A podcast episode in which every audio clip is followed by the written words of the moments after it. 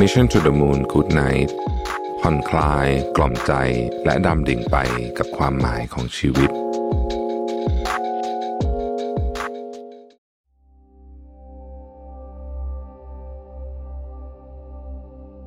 ยินดีต้อนรับเข้าสู่ Mission to the Moon Good Night Podcast ที่จะมาส่งคุณเข้านอนกับเรื่องราวการค้นหาความหมายของชีวิตในเชิงปรัชญาและแนวคิดในแง่มุมต่างๆผ่านการออกแบบเสียงที่จะช่วยกล่อมให้คุณรู้สึกผ่อนคลายละทิ้งเรื่องวาวุ่นใจก่อนนอนในคืนนี้ตามชื่อซีรีส์ Good Night ครับก่อนอื่นผมอยากให้ทุกคนหลับตานึกถึงร่างกายของเราที่ค่อยๆจมลงไปในเตียงที่นุ่มสัมผัสอากาศเย็นที่เข้ามาปะทะร่างกายทำตัวสบายๆผ่อนคลายร่างกายทีละส่วนบอกกับตัวเองว่าวันนี้เราได้พยายามทำดีที่สุดแล้ว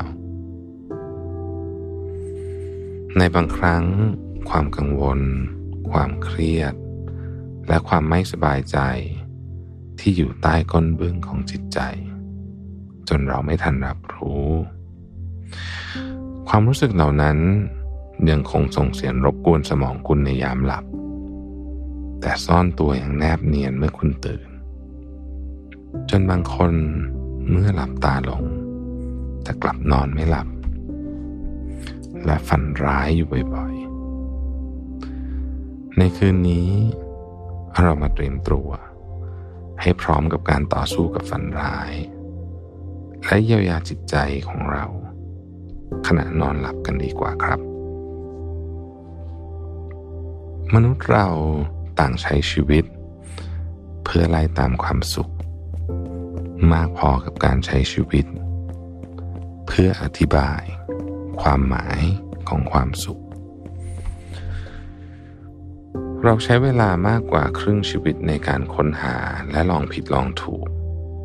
ว่าความสุขใดคือความสุขที่แท้จริงหลายคนไขว่คว้าขวนขวายด้วยแรงทั้งหมดที่มีเพียงเพื่อจะพบว่าความสุขที่ไล่ตามมาตลอดนั้นเป็นเพียงความพึงพอใจชั่วคราวเพื่อไม่ให้เสียเวลาชีวิตมากมายไปกับเรื่องราวน่าเสียดายเหล่านั้นนักคิดจำนวนมากจึงอุทิศชีวิตประสบการณ์เพื่อสร้างทฤษฎีความสุขฉบับของตัวเองพร้อมทั้งวิธีบรรลุความสุขที่ใฝ่หาด้วยเช่นกันทฤษฎีเกี่ยวกับความสุขมีให้เราเลือกดำเนินตามมากมายยกตัวอย่างเช่นทฤษฎีของมาสโลว์เขาเสนอว่าความสุขสูงสุดคือ self-actualization หรือก็คือการทำตามความฝันและเป้าหมายของตนเองจนสำเร็จและได้เป็นคนที่เราอยากเป็นซึ่งการจะเข้าถึงความสุขระดับนี้ได้ก็จะต้องเติมเต็มฐานพีระมิดของความสุขความต้องการอีก4ขั้นสะก่อนหรือทฤษฎีความหมายชีวิตของญี่ปุ่นอย่างอิคิไกก็เป็นอีกหนึ่งแนวคิดที่มีคำอธิบายมากมายได้รับการเผยแพร่และปรับให้เข้ากับยุคสมัยและวัฒนธรรมของแต่ละที่หนึ่งในคำอธิบายได้เสนอไว้ว่าชีวิตที่มีความหมายคือชีวิตที่สามารถเลี้ยงตัวเองได้ด้วยการทำสิ่งที่ชอบและรู้ว่าสิ่งที่ทำนั้นมีคุณค่าต่อโลกอย่างไรจะเห็นได้ว่าจุดร่วมของทฤษฎีความสุขคือการมีชีวิตที่ดีมีชีวิตที่มีความหมายและเต็มไปด้วยความรื่นรมย์แต่การจะได้มาซึ่งความสุขแบบที่หวังนี้จะต้องเติมเต็มองค์ประกอบหลายๆอย่างไปพร้อมๆกันเช่นนั้นแล้วหากเรา อยู่ในสภาพแวดล้อมที่เลวร้ายหรือเราอยู่ท่ามกลางความวุ่นวายเราจะไม่มีความสุขได้เลยจริงเหรอทฤษฎีความสุขที่เราจะพูดถึงกันในวันนี้อาจจะเป็นคำตอบของคำถามดังกล่าวได้ในค่ำคืนนี้ผมจะพาทุกคนไปทำความรู้จักกับมาร์ติน เซลิกแมนนักจิตวิทยาชาวอเมริกันและนักเขียนผู้เขียนหนังสือแนวพัฒนาตัวเองมามากกว่า30 เล่มตัวอย่างผลงานแจ้งเกิดก็เช่น Learned Helplessness และผลงานชื่อดังอื่นๆอย่างเช่น Positive Psychotherapy Authentic Happiness หรือ Forage เป็นต้นเขาศึกษาเกี่ยวกับการมีชีวิตที่ดีหรือว่า Well-being อันหมายถึงภาวะ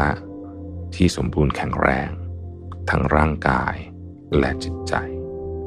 และความเป็นอยู่จนนำไปสู่รากฐาน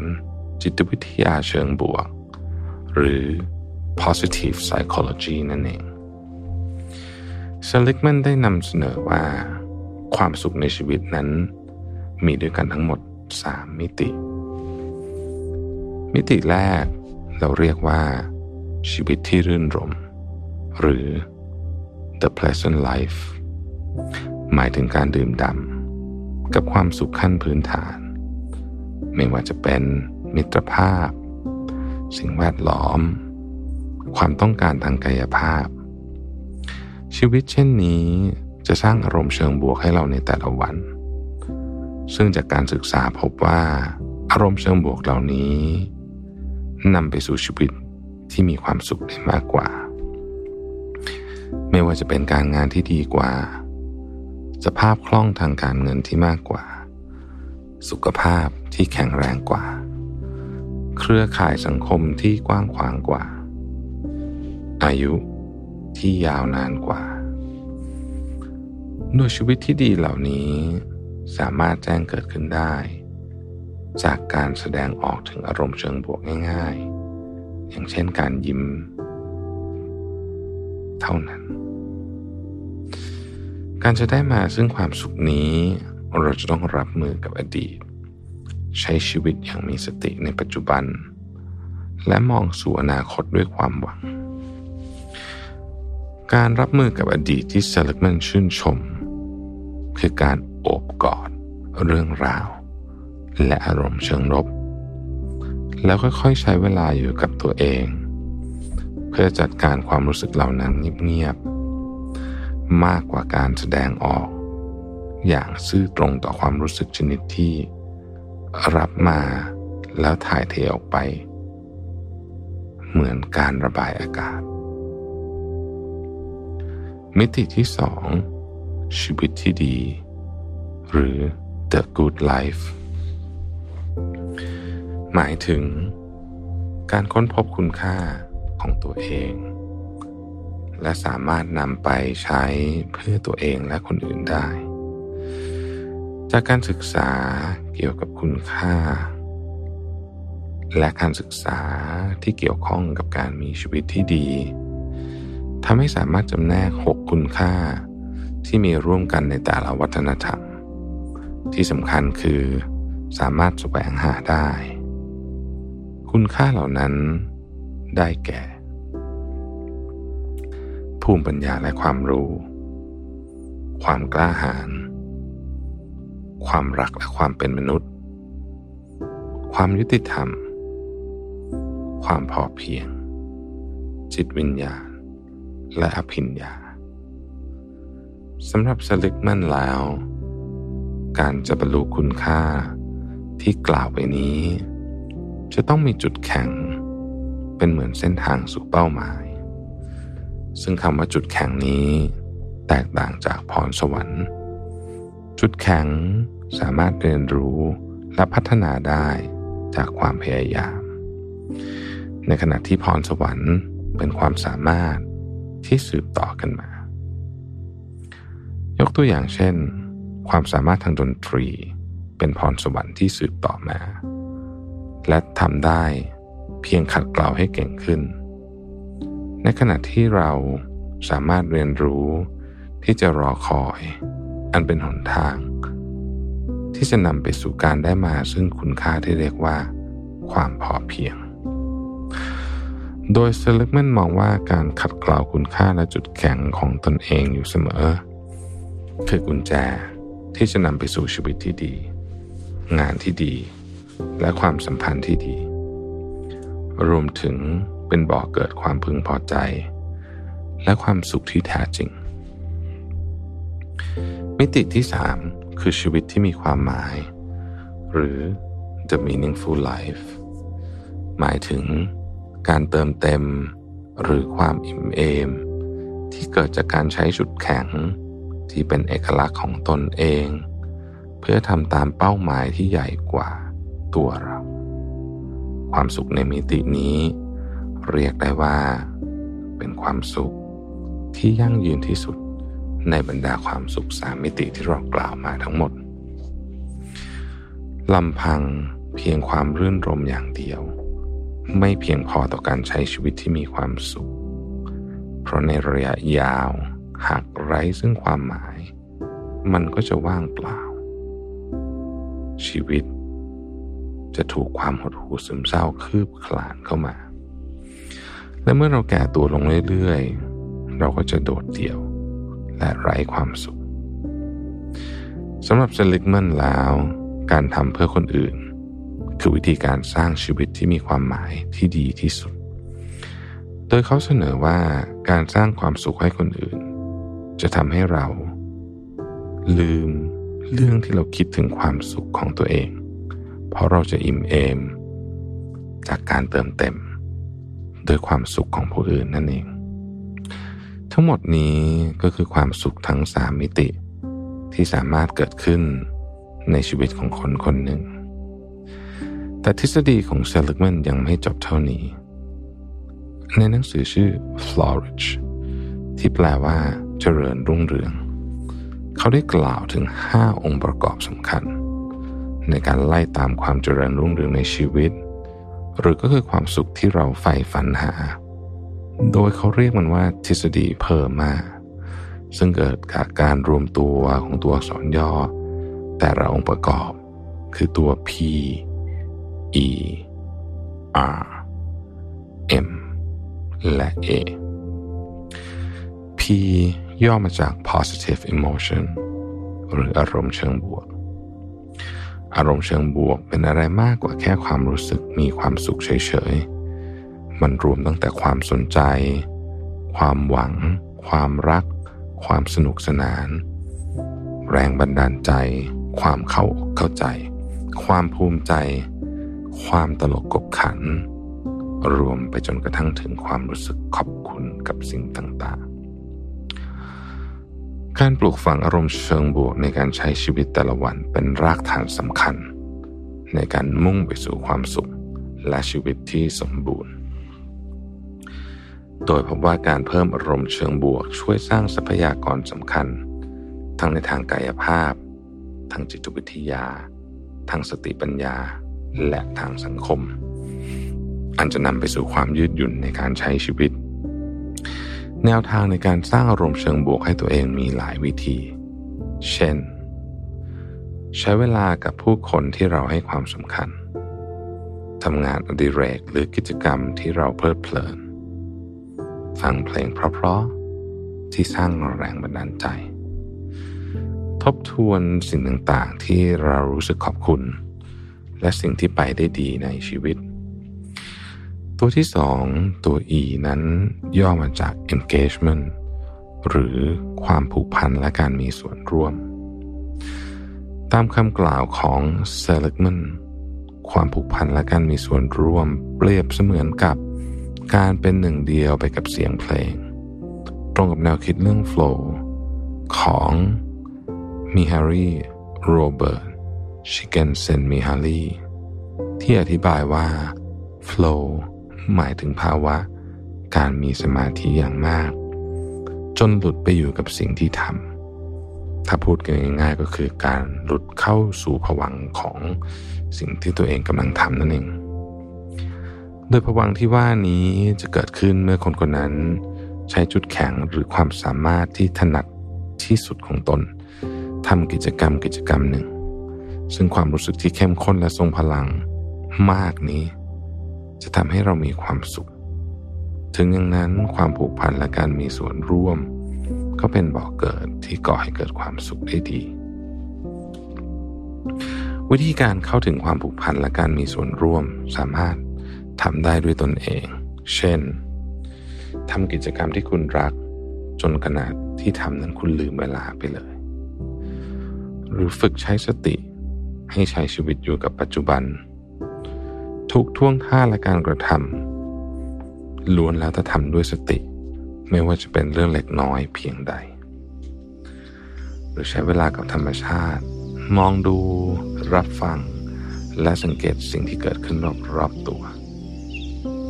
รวมถึงค้นหาและคัดกรองจุดเด่นหรือความสามารถที่ตัวเองถนัดอยู่อย่างสม่ำเสมอ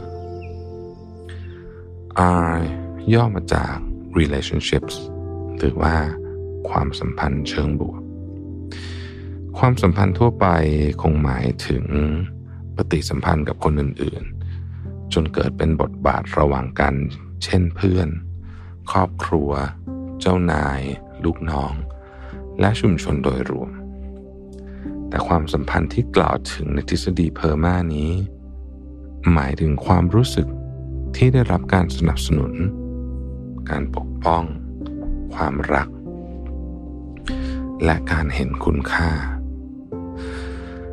โดยมีการศึกษาแสดงให้เห็นว่าสภาพแวดล้อมทางสังคม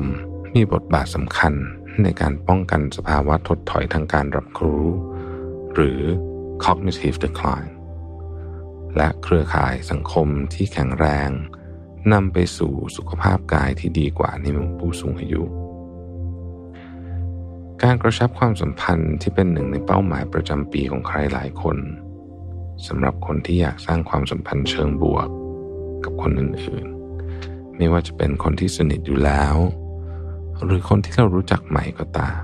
ก็สามารถทำได้เช่นการเข้าร่วมกลุ่มหรือคลาสในเรื่องที่เราสนใจหรือการฝึกตั้งคำถามเกี่ยวกับเรื่องคนอื่นเพื่อให้เราได้รู้จักเขามากขึ้นหรือการรักษามิตรภาพดีๆผ่านความสม่ำเสมอกับคนที่รู้จักหรือแม้แต่กระทั่งยกหูโทรศัพท์ติดต่อกับเพื่อนเก่าที่ไม่ได้คุยกันบ่อยๆ M ย่อมาจาก meaning หรือว่าความหมายของชีวิตความหมายในชีวิตหรือจุดมุ่งหมายในการใช้ชีวิตในนิยามของ Seligman คือการเป็นส่วนหนึ่งหรือการทำบางสิ่งบางอย่างที่ใหญ่กว่าตัวเองหรืออย่างที่กล่าวไปก่อนหน้านี้ว่าสิ่งที่จะสร้างความหมายในชีวิตได้ดีคือการทำเพื่อคนอื่นถึงอย่างนั้นความหมายหรือจุดประสงค์ในการใช้ชีวิตของแต่ละคนก็แตกต่างกันไปบางคนก็ไล่ตามความหมายของชีวิตผ่านการงานและอาชีพการเคลื่อนไหวเพื่อสังคมหรือการเมืองการเสพความสร้างสรรค์ไปจนถึงผ่านจิตวิญญาณและศาสนานอกจากนั้นก็ยังสามารถแสวงหาผ่านการเข้าร่วมกิจกรรมจิตอาสาและกิจกรรมสนับสนุนชุมชนได้เช่นกันแนวทางการตามหาความหมายของชีวิตนั้นมีมากมายเช่นเข้าร่วมกับหน่วยงานหรือองค์กรที่เรารู้สึกว่าทำบางอย่างที่มีคุณค่ากับสังคมและโลกหรือลองทำสิ่งใหม่ๆเพื่อค้นหาสิ่งที่เราคิดว่ามีคุณค่าหรือง่ายที่สุดก็คือการให้เวลาของคุณในการช่วยเหลือผู้อื่น A นั้นย่อมาจาก accomplishment หรือความสำเร็จและการบรรลุเป้าหมายคำว่าความสำเร็จในทฤษฎีเพอร์มาหมายถึงความเชี่ยวชาญและความสามารถ การจะรู้สึกถึงความสำเร็จเกิดจากการผสมรวมระหว่างการพยายามฝึกฝนและการมีแรงจูงใจในตนเองเพื่อบรรลุเป้าหมายอันจะนำไปสู่ความภาคภูมิใจในตัวเองต่อไปดังนั้นการจะมีความสุขได้ไม่ใช่แค่เพียงตั้งเป้าหมายแต่จะมีความสุขได้ก็ต่อเมื่อเราขัดเกลาตัวเองจากภายในด้วยความสม่ำเสมอด้วยความมุ่งมั่นที่จะทำให้เป้าหมายสำเร็จโดยเซลิกมันยังได้กล่าวไว้อีกว่าการไล่ตามและบรรลุเป้าหมายในการเติบโตนำไปสู่การมีชีวิตได้ดีมากกว่าการไล่ตามเป้าหมายภายนอกอย่างเงินหรือชื่อเสียงวิธีการแสวงหาองค์ประกอบด้านความสำเร็จนี้สามารถทำได้ด้วยตนเองเช่นกันไม่ว่าจะเป็น 1. การตั้งเป้าหมายตามหลัก SMART Goal นั่นคือเป้าหมายที่เฉพาะเจาะจงวัดผลได้เป็นจริงได้เกี่ยวข้องกับตัวเองและมีกรอบเวลาที่ชัดเจน 2. ทบทวนสะท้อนและเรียนรู้จากความสำเร็จรวมถึงความล้มเหลวในอดีต 3. มองหาวิธีสุดสร้างสรรค์ในการฉลองความสำเร็จนอกจากองค์ประกอบทั้ง 5 ในทฤษฎีความสุขของเซลิกแมนแล้วยังมีปัจจัยอีกบางประการที่จะทำให้ชีวิตเราเข้าถึงความสุขได้แก่การมองโลกในแง่ดีการมีโภชนาการที่ครบถ้วนกิจกรรมเคลื่อนไหวร่างกายและการนอนหลับพักผ่อนอย่างเพียงพอรวมถึงการทำสมาธิด้วยเรียกได้ว่าความสุขจะเกิดขึ้นได้ต่อเมื่อเราหมั่นดูแลตัวเองในมิติต่างๆขัดเกลาและพยายามเป็นคนที่ดีขึ้นอยู่เสมอซึ่งเป็นแนวทางไล่ตามความสุขที่พวกเราสามารถทำกันได้ทุกคนฟังกันมาถึงตรงนี้แล้วคิดยังไงกันบ้างครับคล้ายกับนิยามของความสุขที่เราคิดไว้หรือไม่หรือว่าแตกต่างกันยังไงไม่ว่าจะเป็นอะไรก็ตามลองปล่อยตัวเองให้จมดิ่งไปกับห้วงความรู้สึกนี้จินตนาการราวกับว่าตัวของเราอยู่ท่ามกลางท้องฟ้าที่กว้างใหญ่แล้วตัวของเรานั้นค่อยๆดำดิ่งลงไปลึกลงไปผ่านคลื่นผ่านกระแสลมผ่านเมฆเพื่อที่จะไขว่คว้าถึงความหมายที่แท้จริงของความสุขที่ยั่งยืนเรากำลังโบยบินแบกว่ายอยู่ในความสุขเหล่านั้นผมหวังว่าเรื่องราวที่นำมาเล่าในวันนี้จะช่วยให้ทุกท่านรู้สึกผ่อนคลายและพึงพอใจต่อชีวิตมากขึ้นนะครับร่างของเราตอนนี้ค่อยๆจมลงไปในที่นอนนุ่มๆเรารู้สึกเบาผ่อนคลายสบายจิตใจของเราปล่อยวางเรื่องราวต่างๆความรู้สึกสงบเข้ามาอยู่เหนือทุกอนูของร่างกาย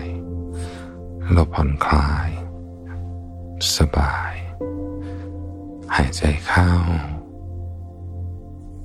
หายใจออกหายใจเข้าหายใจออกหายใจเข้าหายใจออกหายใจเข้าหายใจออกหายใจเข้าหายใจออกหายใจเข้าหายใจออกเสียงรอบตัวเราเริ่มเบาลงเงียบลงเสียงในหัวของเราก็เบาลงและเงียบลงเปลือกตาของเราหนักอึ้งสายลมเอื่อยๆพัดผ่านหน้าเราไป สบายผ่อนคลายขอให้ทุกท่านรู้สึกผ่อนคลายและหลับสบายในคืนนี้นะครับเราพบกันใหม่ในตอนต่อไป Good night ครับ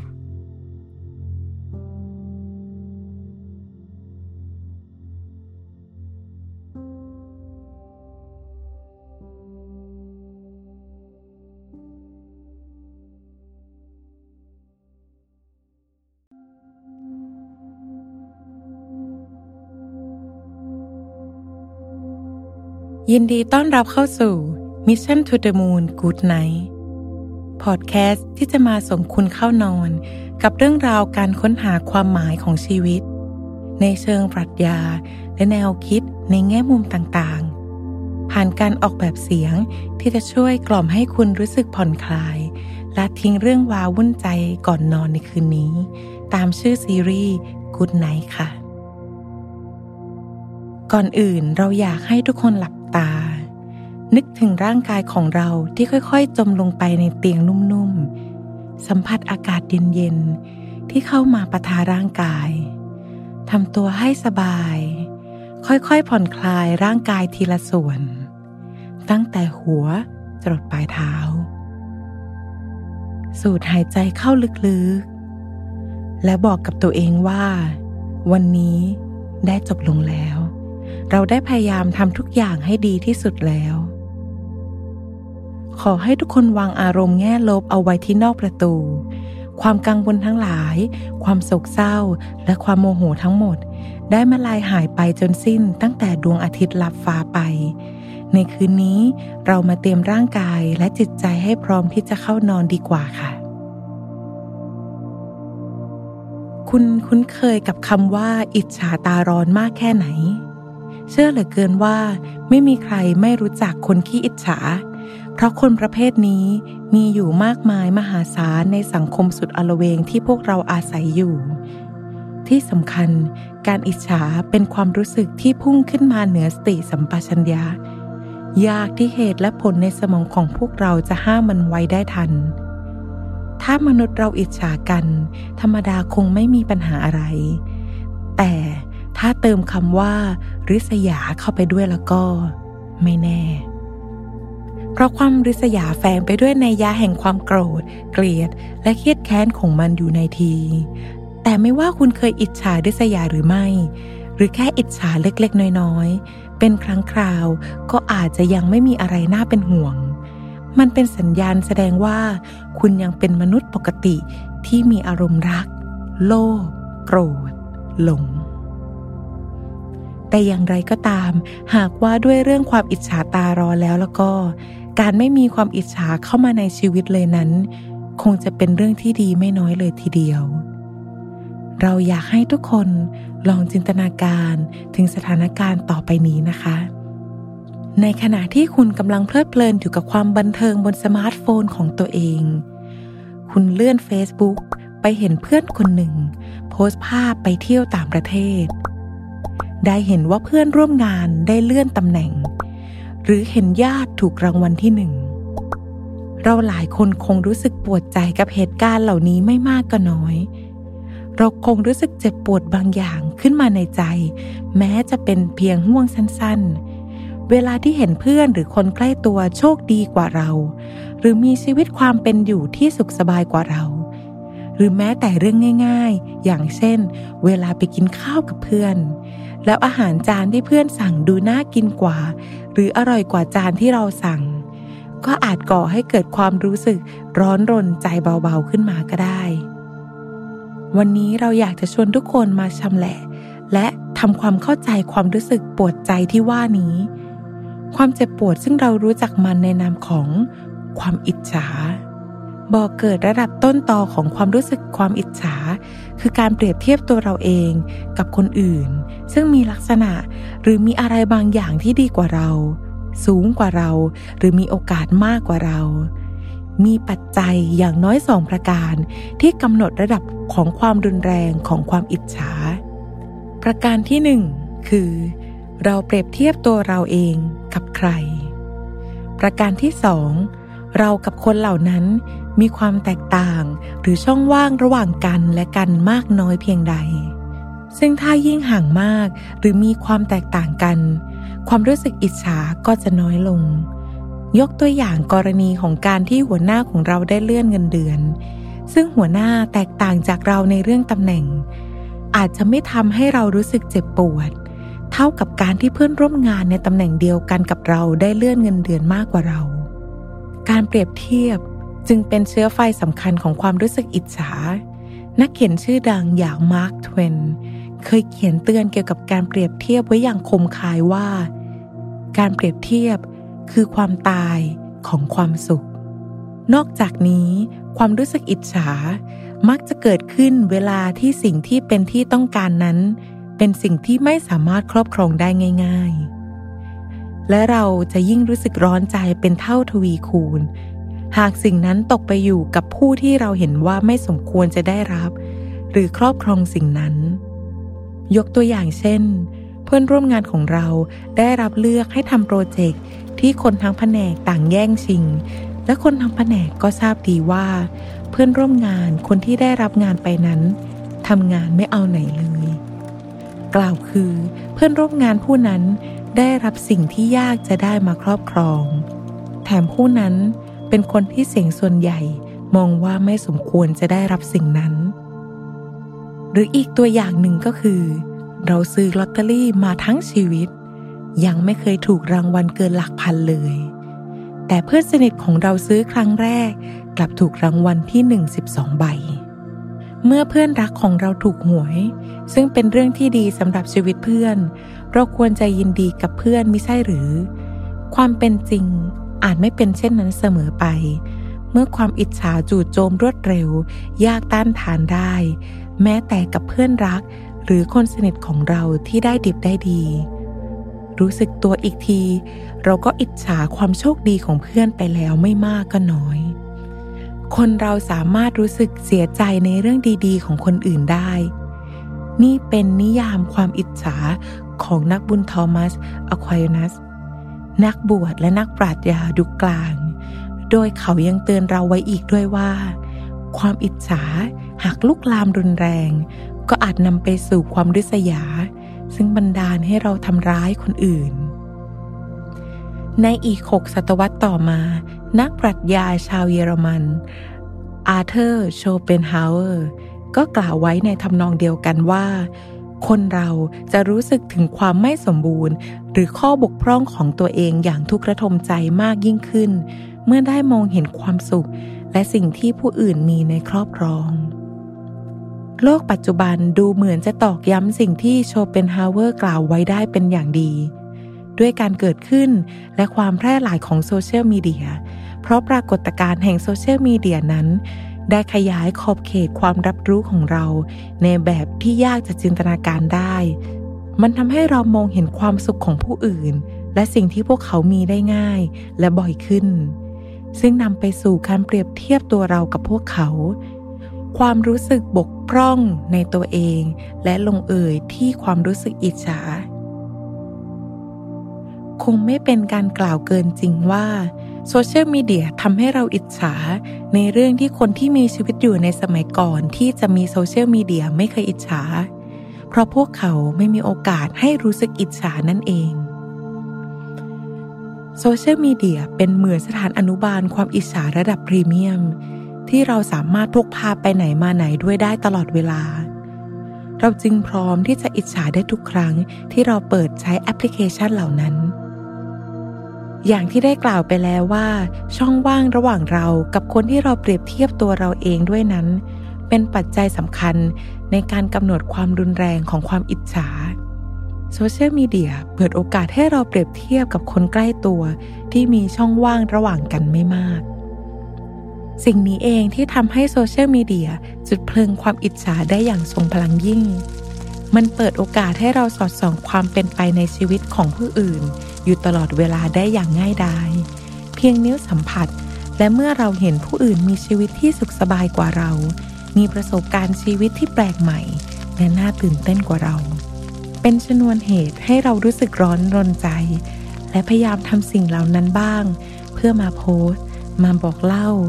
จะได้ไม่น้อยหน้าเพื่อนในโลกออนไลน์ด้วยเหตุนี้การเลิกหรือลดปริมาณการใช้โซเชียลมีเดียช่วยลดความอิจฉาได้นี่เป็นตรรกะที่เรียบง่ายและตรงไปตรงมาความแตกต่างหรือช่องว่างที่มองเห็นได้ระหว่างเรากับผู้อื่นเป็นเหตุให้เรารู้สึกบกพร่องหรือน้อยหน้าหากเราเลิกหรือลดการใช้โซเชียลมีเดียเราก็มองไม่เห็นเรื่องราวในชีวิตของผู้อื่นเมื่อไม่เห็นก็ไม่เกิดการเปรียบเทียบและเมื่อไม่เกิดการเปรียบเทียบก็ย่อมไม่เกิดความอิจฉา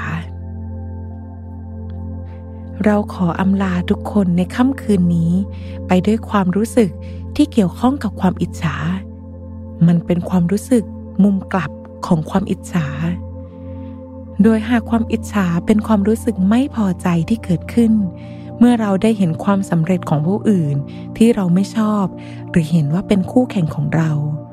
การได้เห็นความล้มเหลวของพวกเขาอาจนำมาซึ่งความรู้สึกพึงพอใจได้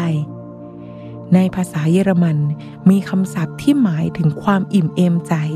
อันเนื่องมาจากการได้เห็นผู้อื่นอาภัพอับโชคหรือล้มเหลวว่า Schadenfreude ซึ่งเกิดจากการนำคำสองคำมาควบรวมกันกล่าวคือความเสียหายและความสุขพวกเราหลายคนหัวเราะมีความสุขจากการชมคลิปตลกที่ตัวละครในนั้นได้รับบาดเจ็บหรือประสบอุบัติเหตุเล็กๆน้อยๆเหมือนดังที่ชาร์ลีแชปลินนักแสดงตลกในตำนานของโลกเข้าใจและหากินกับชาเดนฟรอยเดอร์จนโด่งดังระดับอมตะรายการที่กลั่นแกล้งผู้คนเพื่อเรียกร้องเสียงหัวเราะอย่าง Candid Camera ก็สร้างความบันเทิงจนเป็นที่นิยมทั่วโลกอยู่เป็นเวลานานในทำนองเดียวกันเราอาจรู้สึกอิ่มใจเบาๆที่ได้เห็นเพื่อนในโลกโซเชียลประสบกับความทุกข์เล็กน้อยหรือประสบเรื่องร้ายๆเป็นครั้งคราวก็ได้ชาเดนฟรอยเดอร์ดูเหมือนจะชั่วร้ายกว่าความรู้สึกอิจฉาจนโชเปนฮาวเออร์เคยกล่าวไว้ว่าความรู้สึกอภิรมย์ในความอาภัพอับโชคของผู้อื่นนั้นเป็นลักษณะของปีศาจอย่างไรก็ตามความรู้สึกนี้อาจเป็นเพียงความรู้สึกสามัญธรรมดาอีกความรู้สึกหนึ่งของมนุษย์ทั่วไปไม่ใช่ความชั่วร้ายของพูดผีหรือปีศาจตนใดจิตวิทยาวิวัฒนาการซึ่งเชื่อว่าลักษณะการแห่งระบบการนึกคิดของมนุษย์การทำงานของสมองถูกวิวัฒนาการด้วยการคัดสรรทางธรรมชาติก่อร่างสร้างรูปขึ้นมาเพื่อความอยู่รอดหลักการดังกล่าวอธิบายความรู้สึกสุขใจจากความเดือดร้อนของผู้อื่นไว้ว่าในอดีตนั้นโลกที่ทรัพยากรมีอยู่อย่างจำกัดและต้องมีการต่อสู้แย่งชิงทรัพยากรกันอย่างต่อเนื่องเพื่อความอยู่รอดโดยผู้ที่แข็งแกร่งกว่าหรืออยู่สูงกว่าในกลุ่มมักจะครอบครองทรัพยากรได้มากกว่าสิ่งนี้หมายความว่าเราที่มีสถานะทางสังคมต่ำกว่าหรือแข็งแกร่งไม่เท่ามีโอกาสเข้าถึงและครอบครองทรัพยากรได้น้อยกว่าซึ่งด้วยเหตุนี้เองความเดือดร้อนของผู้ที่อยู่สูงกว่าอาจหมายถึงโอกาสที่เราจะได้เข้าถึงทรัพยากรต่างๆมากขึ้นความสุขบนความทุกข์ของผู้อื่นจึงถูกการคัดสรรทางธรรมชาติคัดเลือกเอาไว้ก่อนจะจากกันไปในคืนนี้เราเชื่อว่าการสำรวจธรรมชาติของทั้งความรู้สึกถูกใจเพราะความสำเร็จของผู้อื่นหรือความอิจฉาและความรู้สึกอิ่มใจเพราะความล้มเหลวของผู้อื่นหรือชาเดนฟรอยเดอร์คือการสำรวจลึกลงไปในก้นบึ้งของหัวใจอย่างถี่ถ้วนและการวิเคราะห์องค์ประกอบและสาเหตุอันเป็นต้นตอของทั้งสองความรู้สึกนี้ช่วยให้เราเข้าใจสาระของมันและสามารถรับมือกับมันในยามที่มันปรากฏตัวได้อย่างรู้เท่าทันเราหวังว่าเรื่องราวที่นำมาเล่าในวันนี้จะช่วยให้รู้สึกผ่อนคลายพึงพอใจต่อชีวิตมากขึ้นนะคะขอให้ทุกคนตระหนักรู้ในทุกอณูของตัวเรากำลังจมลงไปกับที่นอนตระหนักถึงร่างกายของเราค่อยๆรู้สึกเบาจิตใจของเรา ปล่อยวางเรื่องต่างๆลงเรารู้สึกสงบผ่อนคลายหายใจเข้าและออกอย่างช้าๆเสียงรอบตัวเริ่มเบาลงเงียบลงขอให้ทุกท่านรู้สึกผ่อนคลายและหลับสบายในคืนนี้นะคะแล้วพบกันใหม่ในตอนถัดไป Good Night ค่ะ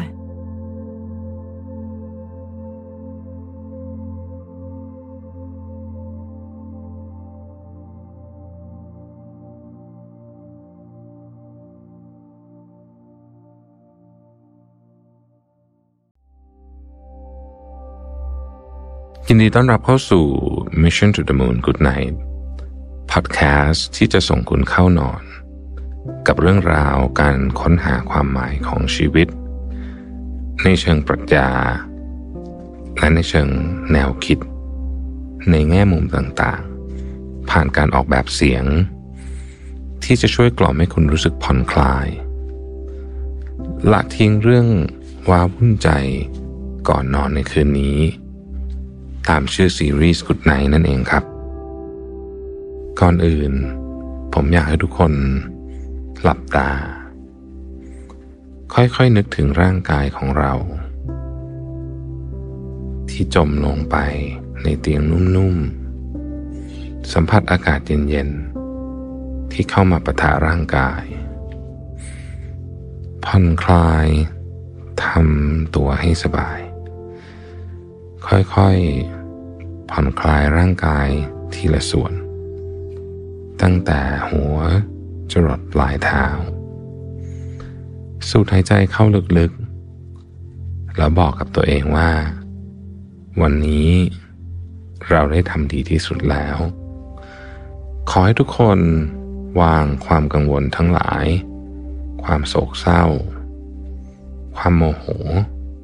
ทั้งหมดทั้งปวงไว้ก่อนอารมณ์แง่ลบทั้งหลายได้หายไปจนหมดสิ้นแล้วในตอนนี้เรามาเตรียมร่างกายและจิตใจให้พร้อมที่จะเข้านอนกันดีกว่าครับไม่ว่าใครก็คงจะเคยผ่าน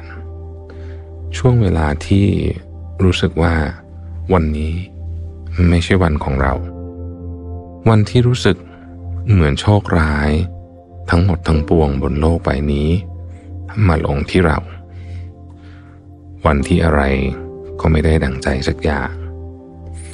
หรืออาจจะเป็นวันที่เราอยากร้องไห้หรือโกรธจนอยากแผดเสียงดังๆออกมาแต่คุณไม่สามารถทำอะไรได้นอกจากก้มหน้าก้มตาใช้ชีวิตต่อไปหลายครั้งที่เราถูกสอนว่าโตแล้วอย่าร้องไห้หรือเป็นผู้ใหญ่ก็ต้องทนให้ได้หลายครั้งใครต่อใครก็บอกว่าสิ่งที่เราเจอนั้นมันเป็นแค่เรื่องเล็กๆหรือเจ็บนิดเดียวเองเดี๋ยวก็หายแม้กระทั่งคำปลอบใจของผู้คนที่พยายามจะให้กำลังใจเราก็บอกว่าเรื่องแค่นี้นิดเดียวเองอย่าคิดมากพร้อมสัมผัสที่แผ่วเบาที่ไหลคำปลอบโยนของคนรอบข้างคงทำให้เรารู้สึกดีขึ้นแต่ในช่วงขณะหนึ่งเราก็สงสัยขึ้นมาว่าทำไมการร้องไห้หรือน้ำตาจึงกลายเป็นของต้องห้ามสำหรับผู้ใหญ่ทำไมมันกลายเป็นสัญลักษณ์ของความอ่อนแอทำไมเราถึงต้องรู้สึกอายเมื่อร้องไห้ในที่สาธารณะหรือว่าทำไมเราถึงไม่กล้าเล่าหรือเปิดเผยเรื่องราวที่ทำให้เราอยากร้องไห้ให้ใครฟังหลายวัฒนธรรมนั้นมากำหนดภาพลักษณ์ของผู้นำที่แข็งแกร่งที่ประกอบไปด้วยคุณลักษณะของความเป็นผู้ใหญ่ของความเยือกเย็นมีสถานะทางสังคมสูง มีความอดทนสูงและไม่หวั่นไหวต่อสิ่งใดที่เข้ามาปะทะจึงเป็นเหตุให้เมื่อใดก็ตามที่เราต้องการก้าวหน้าต้องการเป็นผู้นำความเข้มแข็งความแข็งแกร่งที่สังคมคาดหวังไว้จึงอยู่บนบ่าของเราอย่างไรก็ตามเราทุกคนล้วนตระหนักดีว่าท้ายที่สุดแล้ววันที่ไม่เป็นใจมันจะต้องมาถึงสักวันและชีวิตของเราก็ไม่ได้เป็นดังใจเสมอบ่อยครั้งที่เราต้องผิดหวังพลาดพลั้งหรือบางวันเราก็แค่เหนื่อยมากๆจนแทบจะทนไม่ไหวในบางคืนเราอาจจะรู้สึกเหงาเดียวดายต้องการใครสักคนหนึ่งนั่งข้างๆไม่จำเป็นต้องมีคำพูดอะไรขอแค่ทำให้เรารู้สึกไม่ได้อยู่คนเดียวบนโลกใบนี้นี่เป็นความรู้สึกที่เกิดขึ้นได้กับทุกคนทุกเวลาแต่หลายครั้งเรากลับไม่รู้ว่าจะบรรเทาความรู้สึกเหล่านั้นได้อย่างไรนอกจากพยายามข่มตาให้หลับให้ลืมความเจ็บปวดไปก่อนแล้วค่อยตื่นมาสู้กันใหม่ในวันพรุ่งนี้ถ้าเป็นแบบนั้นมันจะดีกว่าไหมถ้าคืนนี้เราได้ระบายความเจ็บปวดความเหงาความเศร้าความหม่นหมองและทุกความหนักอึ้งที่อยู่ในใจของเราสำหรับคนที่เก็บงำความรู้สึกและพยายามเข้มแข็งมาตลอดคุณเป็นคนที่เก่งมากเพราะตามธรรมชาติของมนุษย์แล้วนั้นเมื่อเกิดเหตุการณ์บางอย่างขึ้นและเหตุการณ์นั้นกระทบกับการเปลี่ยนแปลงที่เกิดขึ้นกับร่างกายพฤติกรรมการรับรู้หรือการแสดงออกของเรามนุษย์จะสูญเสียสมดุลของตัวเองไปตามธรรมชาติเราจึงมีความจำเป็นที่จะต้องรักษาและฟื้นฟูชีวิตให้กลับมาสมดุลดังเดิมนับตั้งแต่มนุษย์มีภาษาใช้ในการสื่อสารตั้งแต่เราเริ่มมีหนังสือจนกระทั่งมาถึงยุคโซเชียลมีเดียพวกเราไม่เคยหยุดแบ่งปันเรื่องราวต่างๆให้สังคมได้รับรู้เลยแม้แต่วินาทีเดียวในฐานะมนุษยชาติเราเล่าเรื่องราวตลอดเวลาในยุคที่ยังไม่มีตัวอักษรเราวาดภาพบนผนังถ้ำในยุคที่ยังไม่มีกระดาษเราสลักสัญลักษณ์เราสลักตัวอักษรบนหินในยุคที่ยังไม่มีสายโทรศัพท์และวิทยุเราบันทึกทุกอย่างลงบนกระดาษในยุคที่เรามีเทคโนโลยีมากมายเราก็ยังพยายามทุกวิถีทางในการสื่อสารและบอกเล่าเรื่องราวของตัวเราออกไปผ่านทุกสื่อที่เราสามารถเข้าถึงได้มนุษย์จึงมีทักษะในการรับรู้ความรู้สึกผ่านการฟังการอ่านและการมองเห็นเรารู้สึกเศร้าสุขตื่นเต้นสิ้นหวังความรู้สึกพวกนี้มาได้จากเวลาเราอ่านนิยายหรือนั่งฟังเรื่องราวของใครสักคนหรือแม้แต่กระทั่งตอนที่เราฟังเพลงหรือดูภาพยนตร์ถ้าลองสังเกตสักนิดเราจะรู้ตัวว่ามันเป็นเรื่องที่ง่ายมากที่เราจะสามารถร้องไห้ให้กับภาพยนตร์เศร้าๆสักเรื่องซึ่งเป็นประสบการณ์ชีวิตของคนอื่นหรือหลายครั้งเป็นเรื่องแต่งเวลาเราร้องไห้ให้กับภาพยนตร์เศร้าๆสักเรื่องหนึ่งเนี่ยหลายครั้งเนี่ยมันง่ายกว่าการร้องไห้ให้กับชีวิตที่ไม่ได้ดังใจของตัวเราเองซะอีกและดูเหมือนว่ามนุษย์เองก็จะระบายและแสดงความรู้สึกได้ง่ายกว่าถ้ามันเป็นความรู้สึกที่ เกิดจากการรับรู้เรื่องราวของบุคคลอื่นตอนที่เราดูภาพยนตร์แล้วตัวละครที่เราชอบตายไปหลายครั้งเราก็ร้องไห้เพราะเรารู้สึกอินไปกับเรื่องราวที่เกิดขึ้นบนจอมากๆนักบำบัดเรียกสภาวะนี้ว่า catharsis เป็นสภาวะที่ผู้ชมสัมผัสได้ถึงอารมณ์และความรู้สึกที่ท่วมท้นของนักแสดงหรือตัวละครจากวรรณกรรมจนพวกเขาเกิดความรู้สึกร่วมตามไปด้วยหลายครั้งเราร้องไห้ไม่ใช่กับภาพยนตร์ที่เราเห็นแต่เราอาจจะร้องไห้กับหนังสือหรือแม้แต่กระทั่งเพลงก็ยังได้ถ้าเราย้อนหลังกลับไป 300-400 ปีก่อนคริสตกาลเราจะพบว่าแม้แต่อริสโตเติลนักปราชญ์แห่งยุคก็ยังเชื่อว่าการร้องไห้จะช่วยปลดปล่อยอารมณ์และความรู้สึกที่อัดแน่นอยู่ภายในใจเพราะแท้จริงแล้วคำว่า catharsis นั้นมีรากศัพท์มาจากภาษากรีกหมายถึงการทำความสะอาดการชำระล้างหรือการทำให้บริสุทธิ์แม้ว่าจะฟังดูเป็นเรื่องที่ไปในทางศาสนาแต่จริงๆแล้ว catharsis ในยุคกรีกนั้นเกี่ยวข้องกับการแสดงมากกว่าจะเป็นแนวคิดในการชำระจิตใจให้บริสุทธิ์อริสโตเติลเชื่อว่าเวลาที่เราดูละครนักแสดงนั้นจะแสดงอารมณ์ที่ท่วมท้นออกมายามที่พวกเขาร้องไห้อย่างหนักกับความสูญเสียและมีท่าทางเหลือกับกริยาที่รุนแรงกับความโกรธการแสดงออกแบบเกินจริงหรือที่เราเรียกในภาษาอังกฤษว่า dramatic นั้นทำให้คนดูอินไปกับสิ่งที่ตัวละครต้องเผชิญด้วยซึ่งกระบวนการนี้เองที่ผู้ชมจะได้ปลดปล่อยความรู้สึกได้พร้อมนักแสดงหรือตัวละครยิ่งผู้ชมมีจุดร่วมแบบเดียวกับตัวละครเช่น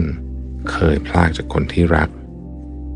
เคยโกรธแค้นเพราะถูกทำร้ายหรือเคยถูกปรักปรำอย่างไม่เป็นธรรมการระบายอารมณ์ไปกับตัวละครของผู้ชมก็จะยิ่งเข้มข้นและรุนแรงมากขึ้นความสามารถในการรับรู้อารมณ์ของนักแสดงและตัวละครจะช่วยให้ผู้ชมมีประสบการณ์ต่อสถานการณ์เหล่านั้นและพวกเขาก็จะเรียนรู้ในการควบคุมอารมณ์รับมือและตอบสนองต่อสถานการณ์เหล่านั้นได้ดีมากยิ่งขึ้นว่ากันว่า catharsis หรือการที่เราอินจนร้องไห้หรือโกรธจนต้องสะบัดคำออกมาพร้อมกับการดูหนังเนี่ยถือเป็นการบำบัดในชีวิตจริงได้เหมือนกันดูได้จากการพัฒนาความหมายและการใช้งานด้านการแพทย์ของคำในช่วงยุคกรีกเนี่ย catharsis หมายความได้อีกอย่างหนึ่งถึงการถ่ายหรือระบายของออกจากร่างกายซึ่งใช้กับของเหลวหรือสารพิษเช่นการถ่ายเลือดถัดมาในยุคของบิดาแห่งจิตวิเคราะห์อย่างซิกมุนด์ฟรอยด์ผู้เชื่อว่าพฤติกรรมที่เปลี่ยนแปลงและผิดปกติของมนุษย์เกิดจากประสบการณ์เลวร้ายในอดีตที่ถูกกดทับไว้อยู่ในจิตใต้สำนึกหรือจิตไร้สำนึกมนุษย์จึงมีพฤติกรรมและความคิดที่บิดเบี้ยวโดยไม่รู้ตัว catharsis จึงถือเป็นการรักษาและบำบัดโดยกระตุ้นให้ผู้รับการบำบัดจดจำและเล่าเรื่องราวในอดีตอันโหดร้ายนั้นเพื่อให้ประสบการณ์นั้นกลับมาอยู่ในจิตสำนึกซิกมุนด์ฟรอยด์เชื่อว่าเมื่อจิตของเรารู้ตัวและยอมรับว่าสิ่งนั้นมีอยู่จริงเกิดผลกระทบกับเราจริง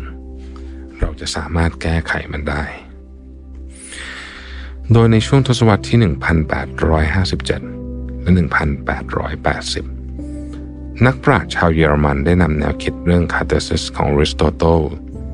ซึ่งเกี่ยวข้องกับสภาวะการรับรู้อารมณ์ขณะดูละครกลับมาเขียนอีกครั้งหนึ่งจึงเป็นสาเหตุให้นักจิตบำบัดชาวออสเตรเลียอย่างโจเซฟบรีเออร์ใช้แนวคิดของอริสโตเติลและฟรอยด์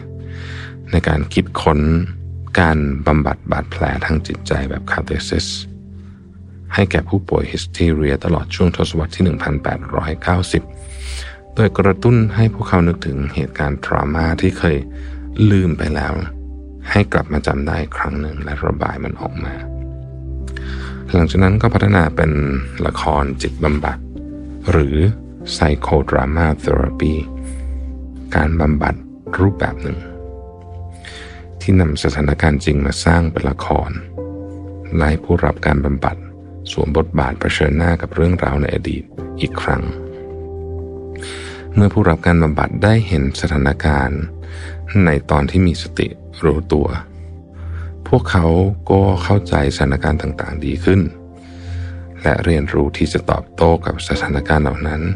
อย่างมีสติขึ้นอีกด้วยคาเทซิสคงถือกำเนิดขึ้นมาไม่ได้หากมนุษย์ไม่ปฏิเสธหัวใจที่ต้องการร้องไห้ของตัวเองบางครั้งเราอาจจะไม่รู้ตัวหรืออาจมองข้ามปัญหาหรือเรื่องเล็กๆเราไม่อาจตระหนักได้เลยว่ามีผลกับใจเรามากแค่ไหนเราไม่รู้ตัวว่าการที่เราไม่เก็บมันมาคิดจะทำให้สิ่งนั้นกลายเป็นปมที่ถูกฝังยิ่งมองข้ามปมนั้นก็ยิ่งใหญ่ขึ้นเรื่อยๆเรื่องเล็กในสายตาคนทั่วไปมีอิทธิพลกับเรามากกว่าที่เราคิดบางทีมันอาจจะเป็นเรื่องที่หลายคนไม่ได้คิดว่าเป็นเรื่องใหญ่อะไรเช่นการสอบตกหรือการเป็นฝ่ายที่ต้องถูกบอกเลิกหรือถูกทิ้งอยู่เสมอเรื่องพวกนี้ส่งผลต่อพฤติกรรมและการรับรู้ของเราบางทีมันทำให้เราขาดความมั่นใจกลัวการเริ่มต้นใหม่และในบางกรณีนั้นอาจจะเลวร้ายถึงขั้นขาดความนับถือตัวเองในสายตาคนอื่นเราอาจจะเป็นแค่คนขี้อายหรือคนธรรมดาที่ไม่ได้มีคนรักดูเหมือนคนทั่วไปที่กำลังใช้ชีวิตอยู่อย่างปกติแต่เมื่อความกลัวและความเหงาก่อตัวขึ้นเรื่อยๆสิ่งเหล่านี้แท้จริงแล้วรอวันระเบิดออกมาเชื่อไหมว่าตอนที่ความรู้สึกข้างในระเบิดออกมาเราพรั่งพรูทุกความรู้สึกทั้งน้ำตาแม้ว่าทุกปัญหาจะไม่สามารถได้รับการคลี่คลายเราก็ยังคงกลัวการเริ่มต้นใหม่เรายังขาดความมั่นใจแต่หลายครั้งพอได้ร้องไห้ออกมาแล้วเหมือนกับเรื่องราวมันทุเลาลงเบาบางลงนี่คือพลังเยียวยาของการได้ร้องไห้เพราะนอกจากจะได้ระบายความในใจที่อัดแน่นแล้วในน้ำตาเนี่ยยังประกอบไปด้วยสารบรรเทาความเจ็บปวดเช่นเบต้าเอนโดรฟินอีกด้วยคาเทซิสดีต่อคนที่ไม่ค่อยแสดงอารมณ์โดยเฉพาะกับความเศร้ามันช่วยให้เราปลดปล่อยความรู้สึกด้านลบออกมาโดยไม่อายใครใครๆก็เคยน้ำตาซึมเพราะว่าหนังมันเศร้ากันทั้งนั้นไม่ใช่เรื่องแปลกอะไรแล้วก็ไม่ได้ทำให้เรารู้สึกอ่อนแออีกด้วยแต่จะดีกว่าไหมถ้าการระบายความรู้สึกด้วยการร้องไห้เป็นเรื่องปกติที่ใครๆก็สามารถทำได้เสียทีนี่มากกว่านั้นในยุคที่คนเราเหงาเพิ่มขึ้นมากมายเรารู้สึกขาดคนเคียงข้างหรือแม้แต่กระทั่งบางครั้งเราอยู่ท่ามกลางผู้คนนับร้อยนับพันเราก็ยังรู้สึกเหงาอยู่ดีความเศร้าและความเดียวดายไม่ได้อยู่ที่จำนวนคนที่อยู่ล้อมรอบเราแต่มันเป็นเพราะความโหยหาและความต้องการบางอย่างในใจของเราที่ก่อตัวขึ้นไม่ต่างจากเมฆฝนที่ตั้งเขาก่อนพายุจะซัดเข้ามาอย่างที่บอกไปครับว่ามนุษย์เราเนี่ยมองข้ามความรู้สึกของตัวเองเก่งมากในขณะที่สามารถรับรู้และรู้สึกร่วมกับผู้อื่นได้ดีกว่าเยอะบางครั้งความรู้สึกของคนอื่นก็ชัดเจนกว่าความรู้สึกของตัวเราเองด้วยซ้ำแต่เพราะเหตุว่ามันไม่ใช่เรื่องของเราจึงมีสติและสามารถมองเรื่องนั้นในมุมมองของบุคคลที่3เหมือนตอนเราอ่านหนังสือหรือดูละครได้ เรามีสติสัมปชัญญะเพียงพอที่จะรู้ว่าเรื่องแบบนี้ต้องรับมืออย่างไรและต้องตอบโต้กับสถานการณ์อย่างไรหรือนี่กรณีหนึ่งอาจกล่าวได้ว่าการรับรู้ความรู้สึกของคนอื่นและแสดงออกกลับไปนั้นง่ายกว่าการรับรู้และแสดงความรู้สึกของตัวเราเองคุณอาจจะเป็นผู้นำองค์กรขนาดใหญ่ที่ต้องรับผิดชอบชีวิตพนักงานหลายร้อยหลายพันชีวิตคุณอาจจะเป็นพนักงานใหม่ที่กำลังมุ่งมั่นในการพิสูจน์ตัวเองด้วยการทำงานหนักคุณอาจจะเป็นลูกที่กำลังแบกรับความคาดหวังอันยิ่งใหญ่ของพ่อแม่คุณอาจจะเป็นเสาหลักของบ้านที่ต้องหาทางกอบโกยรายได้ให้ได้มากที่สุดคุณอาจจะเป็นคู่รักที่กำลังเผชิญกับช่วงของความสัมพันธ์ที่กำลังสั่นคลอนหรือคุณอาจจะเป็นคนธรรมดาที่ทำงานเหนื่อยล้ามาทั้งวันแต่กลับกลายเป็นว่าเย็นวันนั้นไม่มีรถผ่านสักคันแม้นั่งรอมาเป็นชั่วโมงแล้วอยากกลับบ้านจะแย่อยู่แล้วก็ไม่รู้ต้องรอไปอีกนานแค่ไหนหรือคุณอาจจะเป็นแค่คนคนหนึ่งที่พยายามเพิกเฉยต่อความรู้สึกของตัวเองหรือไม่รู้จะระบายออกมาอย่างไรไม่ว่าคุณจะเป็นใครเจออะไรมาก็ตามไม่ว่าวันนั้นของคุณจะหนักหน่วงและยากลำบากแค่ไหนก็ตามคุณสามารถระบายมันออกมาได้เท่าที่ต้องการอย่าอายที่จะร้องไห้ถ้าสุดท้ายแล้วมันช่วยบรรเทาความเจ็บปวดในใจของคุณได้ร้องไห้จนเหนื่อยเดี๋ยวก็รู้สึกดีขึ้น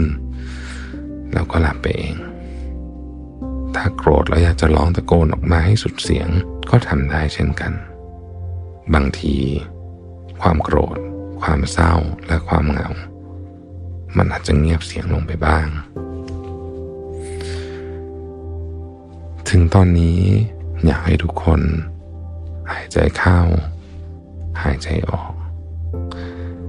หายใจเข้าหายใจออกหายใจเข้าหายใจออกหวังว่าเรื่องราวที่นำมาเล่าในวันนี้จะช่วยทำให้คุณรู้สึกผ่อนคลายและหลับสบายขึ้นนะครับเราพบกันใหม่ใน EP ถัดไป Good Night ครับ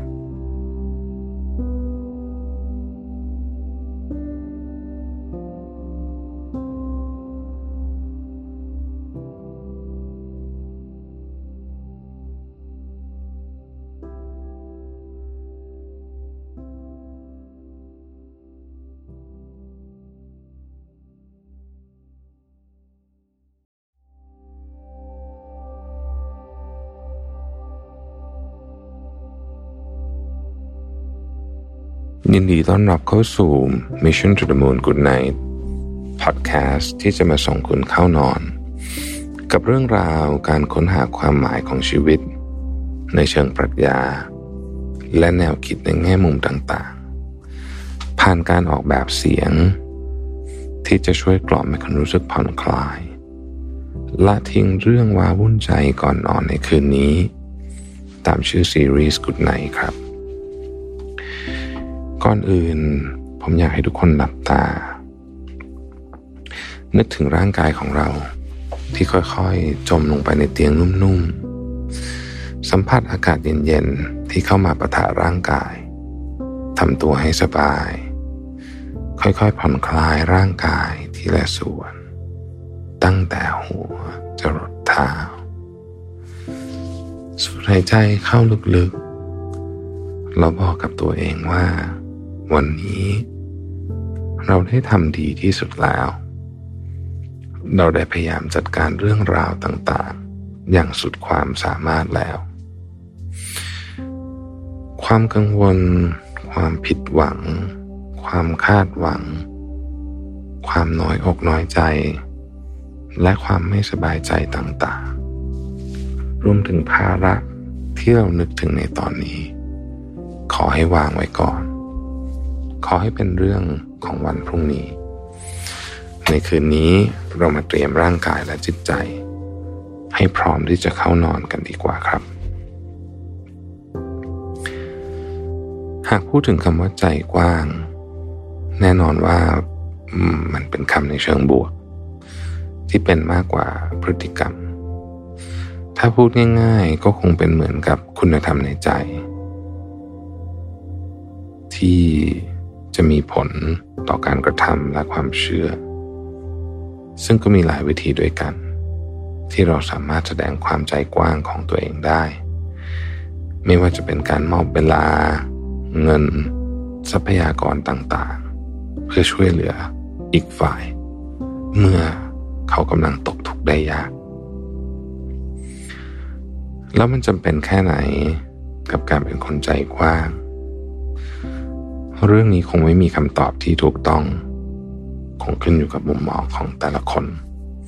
เพราะเราก็ต่างมีความคิดและความเชื่อที่แตกต่างกันอยู่แล้วแต่โดยรวมๆแล้วเนี่ยการเป็นคนใจกว้างก็ไม่ใช่เรื่องเสียหายอะไรมันคงจะทำให้โลกเราน่าอยู่มากขึ้นด้วยซ้ำหากถามว่าการเป็นคนใจกว้างนั้นมีประโยชน์อย่างไรเราอยากเล่าเรื่องราวของท่านมหาตมะคานธีนักต่อสู้เพื่อเสรีภาพชาวอินเดียที่ทุกคนคงรู้จักกันดีย้อนกลับไปเมื่อวันที่2ตุลาคมปี1869มีชายผู้หนึ่งได้ถือกำเนิดขึ้นมาชายผู้นั้นมีชื่อว่าโมฮันทัส กรัมจันด์ กานธีโดยบิดาของเขานั้นเป็นถึงมุขมนตรีของรัฐส่วนมารดาก็เป็นผู้เคร่งศาสนาชาวฮินดูที่ถ่ายทอดและปลูกฝังแนวคิดต่างๆให้กับตัวเขาหนึ่งในนั้นคือการสอนให้รู้จักทนและอยู่กับความแตกต่างทางศาสนาให้จงได้ชีวิตของคานธีก็ดำเนินเรื่อยมาจนถึงปี 1883 ณ ตอนนั้นเขาอายุได้ 13 ปีได้แต่งงานกับหญิงสาวรายหนึ่งซึ่งมีชื่อว่ากัสตุราบาหากฟังมาถึงตรงนี้หลายคนอาจจะคิดว่าการแต่งงานด้วยอายุเพียงเท่านี้เป็นเรื่องที่แปลกแต่ว่าแท้จริงแล้วในสมัยนั้นก็ถือว่าเป็นเรื่องที่ปกติในสังคมของอินเดียต้องไม่ลืมว่าเรื่องนี้ผ่านมาเป็นร้อยปีแล้วหลังจากผ่านพ้นการแต่งงานมาคานธีก็ได้ตัดสินใจเรียนหนังสือต่อจนสำเร็จชั้นเตรียมอุดมศึกษาแล้วเขาก็มีความมุ่งมั่นที่อยากจะไปเรียนต่อกฎหมายที่ประเทศอังกฤษท้ายที่สุดก็ได้เดินทางไปที่อังกฤษจริงๆในปี 1888 พอเรียนหนังสือจบก็คิดว่าจะกลับบ้านโดยหวังว่าจะไปเป็นทนายความแต่สิ่งที่เรียนมากับกฎหมายที่ใช้ในประเทศอินเดียนั้นไม่เหมือนกันซะทีเดียวทำให้เขาไม่ประสบความสำเร็จในเส้นทางอาชีพนี้ในประเทศอินเดียสักเท่าไหร่เขาก็เลยตัดสินใจไปเป็นทนายความที่แอฟริกาใต้ที่นี่เองเป็นจุดเปลี่ยนแปลงชีวิตสำคัญของคานธีขณะที่เขากำลังอยู่ในแอฟริกาใต้นั้นละวันหนึ่งต้องเดินทางโดยรถไฟเพื่อไปว่าความเขากับทุกคนผิวขาวห้ามไม่ให้เขานั่งในห้องโดยสารชั้นหนึ่งทั้งที่เขาก็มีตั๋วอยู่ในมือซึ่งเหตุการณ์นั้นเลวร้ายถึงขั้นที่ว่าเขาถูกพนักงานรถไฟไล่ลงจากรถด้วยเหตุผลที่ว่าคนผิวขาวมองว่าตู้โดยสารรถไฟชั้นหนึ่งนั้นสงวนไว้ให้เฉพาะสำหรับคนผิวขาวเท่านั้นถ้าคานธีอยากนั่งก็ต้องไปนั่งที่ชั้นอื่นแต่คานธีไม่ยอมและมองว่าตนเองมีสิทธิ์นั่งรถไฟชั้นหนึ่งเหมือนกันเพราะเขาก็มีตั๋วอยู่ในมืออยู่แล้วท้ายที่สุดเขาจึงโดนไล่ลงจากรถไฟ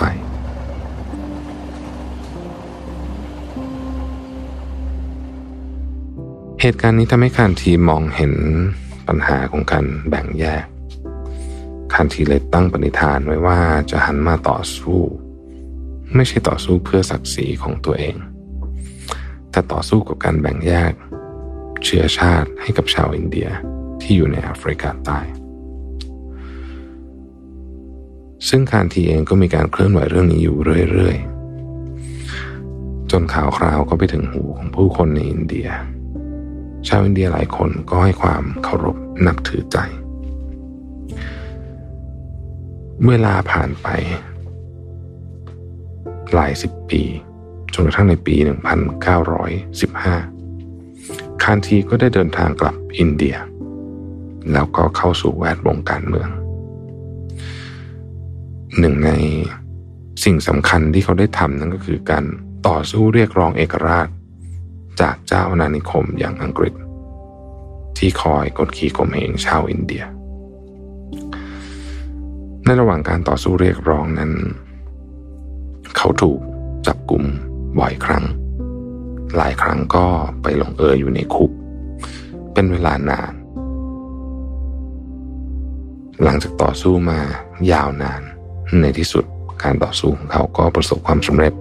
ในปี 1947 อินเดียได้รับเอกราชจากอังกฤษโดยสมบูรณ์และมีการแบ่งอินเดียเป็น2ประเทศก็คือประเทศอินเดียของชาวฮินดูและประเทศปากีสถานของชาวมุสลิมต้องเท้าความกลับไปนิดหนึ่งก่อนครับว่ากว่าจะมาถึงจุดนี้ได้เนี่ยนอกจากคานธีจะต้องเรียกร้องเอกราชจากอังกฤษแล้วเนี่ยยังต้องคอยเป็นคนที่ทำหน้าที่สมานฉันท์ความสัมพันธ์ระหว่างชาวมุสลิมและชาวฮินดูในอินเดียด้วยเนื่องจากต่างคนต่างความคิดต่างศาสนาต่างความเชื่อทำให้หลายครั้งก็มีการกระทบกระทั่งกันอยู่บ่อย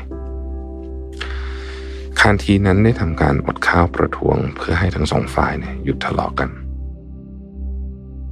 ทุกอย่างดูเหมือนว่าจะเป็นไปได้ด้วยดี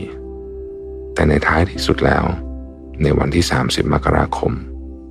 ปีคศ1948คานธีได้ถูกลอบยิงเป็นจำนวน3นัดขณะที่กำลังสวดมนต์อยู่กลางสนามหญ้าโดยคนที่ยิงนั้นเป็นชาวฮินดูที่คลั่งศาสนาไม่อยากให้สองศาสนามาสมานฉันท์กันทำให้คานธีต้องจบชีวิตลงในวัย78ปีเรื่องนี้ให้ข้อคิดอะไรกับเราบ้างจริงๆแล้วคนเราทุกคนนั้นล้วนมีด้านดีและด้านไม่ดีคานธีเองก็ล้วนมีด้านดีและด้านไม่ดีเช่นกันหากเราไปศึกษาประวัติศาสตร์อย่างลึกซึ้งจริงๆแล้วเราจะพบว่าเขาก็มีด้านที่คนไม่ได้เห็นด้วยไปซะทั้งหมดแต่ถ้าเราพิจารณาจากการต่อสู้เรียกร้องให้ชาวอินเดียทุกคนแล้วก็เราอาจจะพอสรุปได้อย่างหนึ่งว่าเขานั้นมีสิ่งที่เราเรียกว่าเมตตาธรรมหรือถ้าพูดอย่างเข้าใจง่ายๆก็คือว่าเขามีหัวใจที่กว้างขวางเห็นใจเพื่อนมนุษย์ด้วยกันคำเหล่านี้อาจจะดูเหมือนเป็นเรื่องง่ายๆแต่แท้จริงแล้วเนี่ยในการกระทำจริงนั้นถือว่าเป็นเรื่องที่ยากพอสมควรเพราะนอกจากจะมีความใจกว้างแล้วเนี่ยยังต้องมีความใจกล้าอีกด้วยในฐานะคนธรรมดาอย่างเราอาจจะไม่ได้มีหัวใจที่กว้างขวางเหมือนท่านมหาตมะคานธีแต่อย่างน้อยเราก็ไม่ควรจะเห็นแก่ตัวมากจนเกินไปการรู้จักให้ผู้อื่น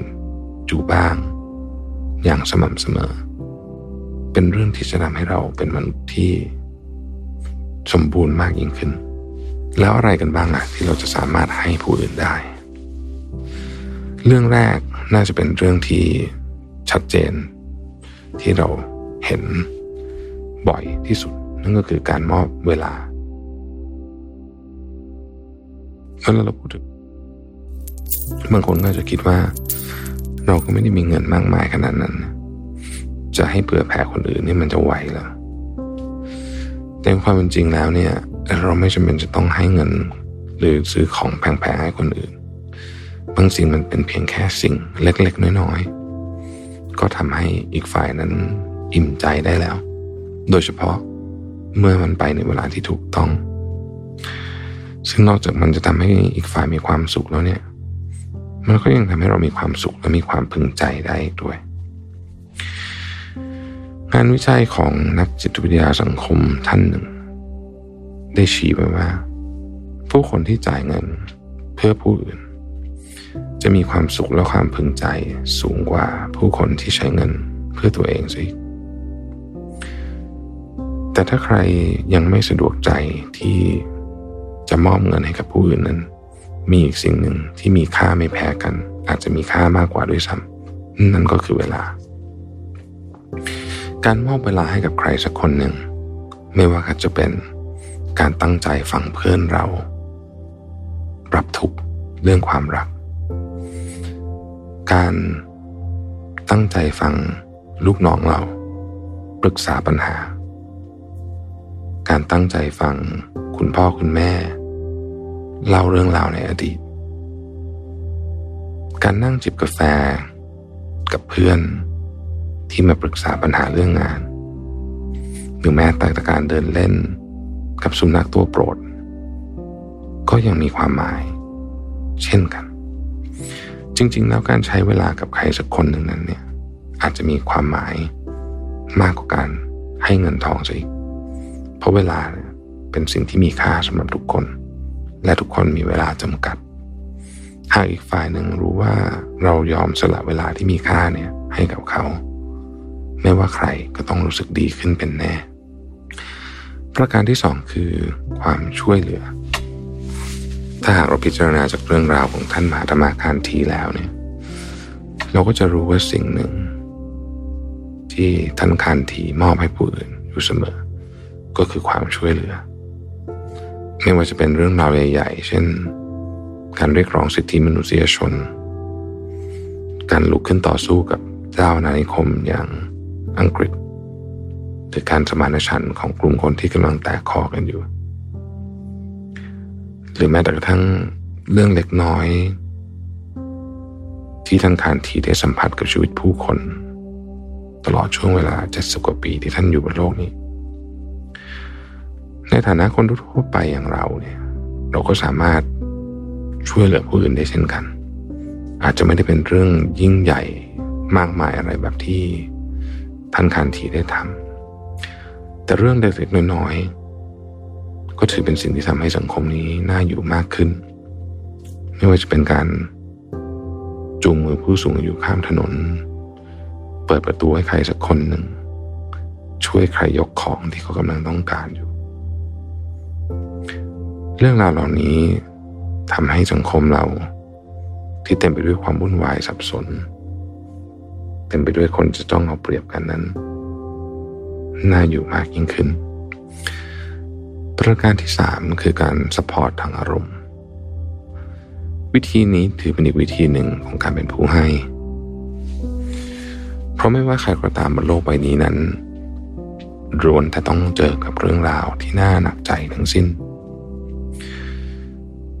ซึ่งบ่อยครั้งผู้คนเหล่านั้นไม่ได้ต้องการอะไรไปมากกว่าผู้ฟังแล้วก็ไหลของใครสักคนที่ไว้พักพิงในยามเหนื่อยล้าหากเราเห็นคนรอบข้างเหนื่อยใจเราสามารถเสนอตัวเป็นผู้ให้ผู้อื่นพักพิงได้บางครั้งเราไม่ต้องให้คำแนะนำอะไรขอแค่นั่งฟังเขาหรืออาจจะให้คำปลอบประโลมเช่นเราจะยืนอยู่ข้างเธอเสมอไม่ว่าอะไรจะเกิดขึ้นเท่านี้ก็ถือเป็นการให้ที่ยิ่งใหญ่ในสายตาของอีกฝ่ายแล้วประการที่สี่คือการมอบคำชื่นชมก็เป็นอีกหนึ่งวิธีง่ายๆที่เราไม่ต้องเสียอะไรแล้วก็เป็นสิ่งที่ทำให้อีกฝ่ายรู้สึกดีขึ้นได้ทันทีเลยรวมถึงตัวเราเองก็จะรู้สึกดีตามไปด้วยหลายครั้งเรามักจะละเลยและคิดว่าคนอื่นคงจะรู้อยู่แล้วว่าเราชื่นชมเขาแต่ในความเป็นจริงนั้นเนี่ยการพูดออกมาดีเช่นสมมติว่าเราเป็นเจ้านายและเห็นลูกน้องทำงานได้ดีนอกจากจะ ให้รางวัลตามเหตุสมควรแล้วเนี่ยการให้คำชมก็ถือเป็นเรื่องที่สำคัญจะช่วยเพิ่มกำลังใจให้อีกฝ่ายเนี่ยมีแรงในการทำงานอย่างมากขึ้นถ้าเรารู้สึกว่าเราไม่ค่อยได้ชมใครหรือนึกครั้งสุดท้ายที่ชมใครไม่ออกแล้วเนี่ยผมแนะนำว่านี่เป็นอีกหนึ่งวิธีที่ดีมากๆประการที่5คือการมอบรอยยิ้มและเสียงหัวเราะสิ่งนี้เป็นหนึ่งในของขวัญที่ดีที่สุดที่เราสามารถจะมอบให้ใครสักคนหนึ่งได้เพราะการหัวเราะเปรียบเสมือนยาแก้อาการซึมเศร้าที่ส่งพลังที่สุดเพราะมันแทบจะเป็นไปไม่ได้เลยที่เราจะรู้สึกวิตกกังวลและหวาดกลัวในขณะที่เรากำลังมีรอยยิ้มและเสียงหัวเราะอย่างเต็มที่ดังนั้นการทำให้ใครสักคนยิ้มและหัวเราะก็เหมือนกับเป็นการช่วยเขาลดความเจ็บปวดและกดดันในชีวิตลงได้ณขณะนั้นนอกจากวิธีการเป็นผู้ให้เหล่านี้แล้วอีกหนึ่งบทเรียนจากท่านมหาตมะคานธีที่น่าส่งต่อและน่าเรียนรู้เป็นอย่างยิ่งโดยเฉพาะสำหรับคนที่กำลังเป็นผู้นำอยู่ในขณะนี้ก็คือจงปฏิบัติต่อผู้อื่นให้ดีเมื่อพูดถึงคำว่าผู้นำโดยปกติแล้วเรามักเห็นผู้นำหลายคนนั้นให้ความสำคัญ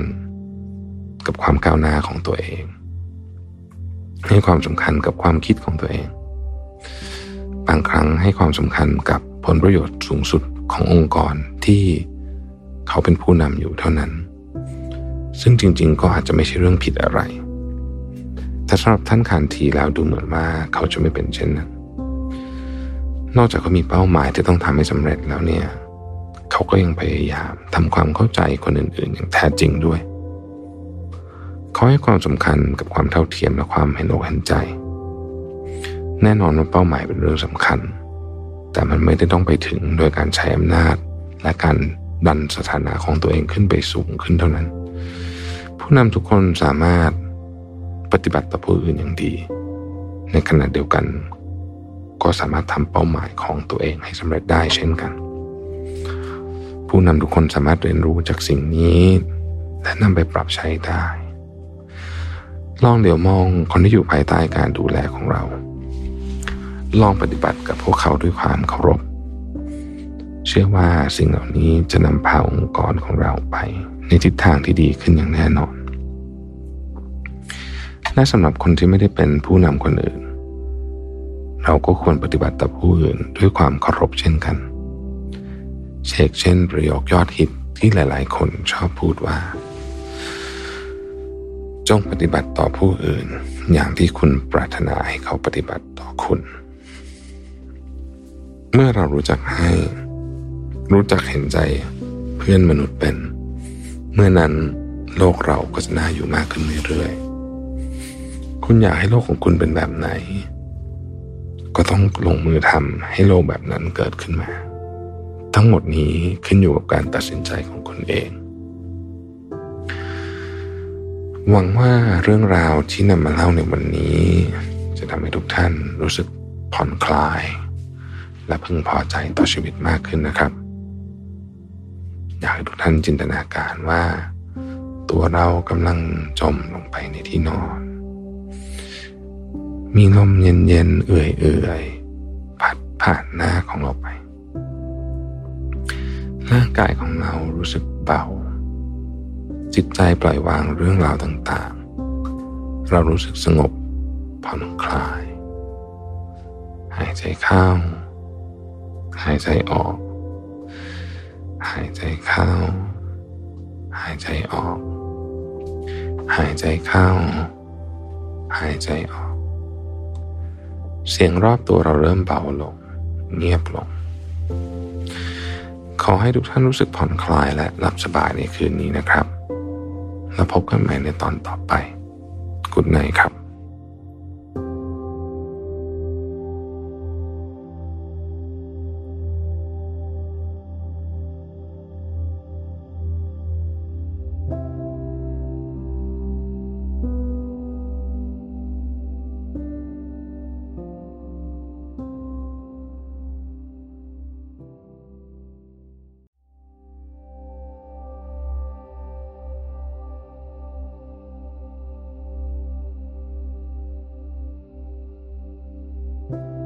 ยินดีต้อนรับเข้าสู่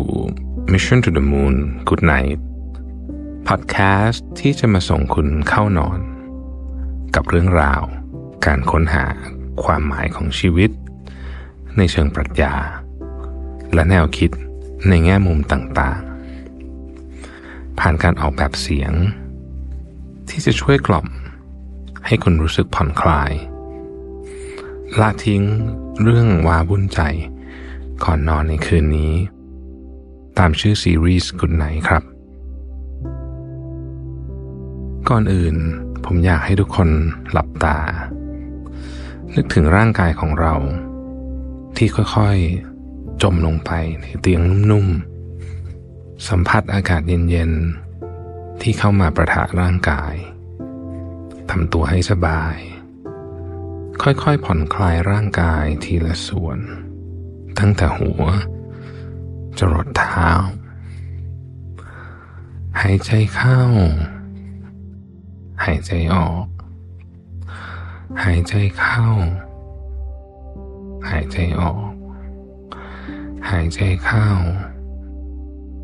หายใจออกสูดหายใจเข้าลึกๆแล้วบอกกับตัวเองว่าวันนี้ได้จบลงแล้วเราได้พยายามทำทุกอย่างให้ดีที่สุดแล้ววันนี้เป็นเพียงอีกหนึ่งวันที่จบลงไปเรื่องราวต่างๆได้ผ่านไปแล้วอย่ามัวแต่ไปจมลึกอยู่กับความรู้สึกผิดพลาดของวันนี้อย่ามัวแต่อยู่กับความกังวลของเรื่องที่ผ่านไปแล้วในวันนี้เพราะในวันพรุ่งนี้เรายังเริ่มต้นได้ใหม่เสมอความกังวลความคาดหวังและความไม่สบายใจขอให้เป็นเรื่องของวันพรุ่งนี้ในคืนนี้เรามาเตรียมร่างกายและจิตใจให้พร้อมที่จะเข้านอนกันดีกว่าครับเมื่อพูดถึงคำว่าความตายคุณมีมุมมองต่อความตายอย่างไรบ้างความตายคือปลายทางสุดท้ายของชีวิตที่เมื่อนึกถึงก็อาจจะทำให้ใจหายบางคนอาจจะมองว่าเป็นการพังทลายของสิ่งที่เราได้วาดไว้บางคนก็เข้าใจว่าเป็นสัจธรรมของชีวิตแต่ก็ยังรู้สึกว่าทำใจยากที่จะยอมรับแต่ในทางกลับกันความตายเป็นสิ่งที่ทำให้เราได้มองย้อนกลับไปในอดีตที่ผ่านมากับคนรักกับความฝันกับเรื่องราวต่างๆที่เคยเดินทางผ่านเข้ามาในทุกห่วงเวลาของชีวิตที่กำลังจะแปลเปลี่ยนสภาพเป็นความทรงจำซึ่งจะถูกถ่ายทอดผ่านบทสนทนาและกลายเป็นเรื่องเล่าและบทเรียนแก่คนรุ่นต่อๆไปถ้าอย่างนั้นจะดีกว่าไหมหากเราได้เตรียมพร้อมรับมือกับความตายที่กำลังจะมาถึงในสักวันหนึ่งเพื่อให้เราได้มีชีวิตอยู่อย่างมีความหมายและจากไปอย่างมีความสุขความสงบหากเราลองทำรายการของสิ่งที่เรากลัวและไม่อยากพูดถึงมากที่สุดความตายอาจจะเป็นหนึ่งในหัวข้อนั้นๆถึงแม้ว่าความตายจะเป็นเรื่องที่เราไม่อยากพูดถึงแต่ความตายนั้นเป็นเรื่องสำคัญอันดับต้นๆในชีวิตของเรามันสำคัญถึงขนาดว่านักปราชญ์จำนวนไม่น้อยเลยเชื่อว่าเราไม่สามารถมีชีวิตที่แท้จริงได้เลยหากเราไม่ทำความรู้จักกับความตายซะก่อนสาเหตุที่เราไม่ชอบพูดถึงความตายและหลายครั้งการพูดถึงความตายนำมาซึ่งความรู้สึกอึดอัดความรู้สึกไม่สบายใจ จากมุมมองอันแพร่หลายเกี่ยวกับความตายที่ว่าความตายนั้นเป็นสิ่งเลวร้ายเป็นความเศร้าเป็นความสูญเสียยิ่งใหญ่โดยบ่อยครั้งเราจะเห็นการใช้ความมืดเป็นสัญลักษณ์แทนความตายหรือใช้จินตนาการส่วนตัววาดภาพความตายเป็นพูดผีปีศาจที่ดูน่ากลัวที่จะมาพรากชีวิตของเราไปทัศนะที่ว่าความตายเป็นสิ่งชั่วร้ายนั้นมาพร้อมกับทัศนะที่ว่าการมีชีวิตอยู่เป็นสิ่งดีงามทัศนะนี้เองที่อยู่เบื้องหลังงานวิจัยทางการแพทย์มากมายที่พยายามจะหาหนทางในการยืดอายุของคนให้ได้ยาวนานที่สุดเท่าที่จะเป็นไปได้สำหรับบางคนคือมีความฝันในการอยู่ชั่วนิรันดร์เป็นความฝันสูงสุดด้วยซ้ำอันที่จริงแล้วการที่เราไม่อยากพูดถึงความตาย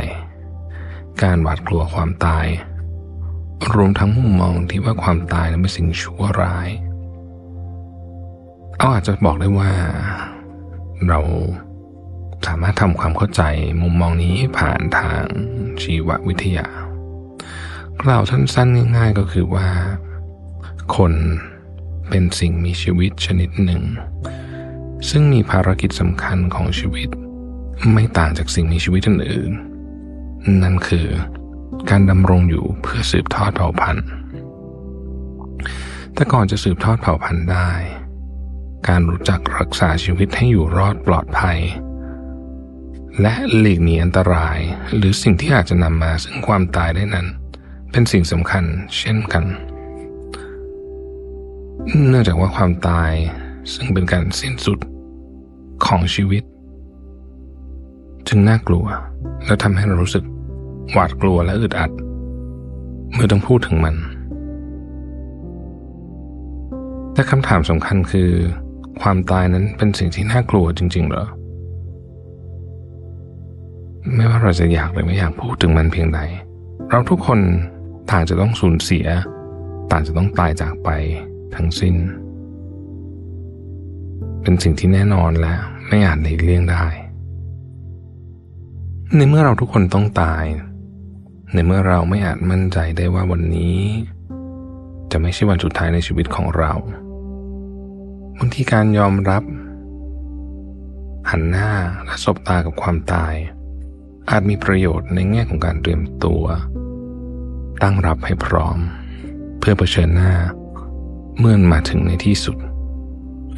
ซึ่งมันอาจจะมาเร็วกว่าที่เราคิดหรืออาจจะมาช้ากว่าที่เราคิดก็ได้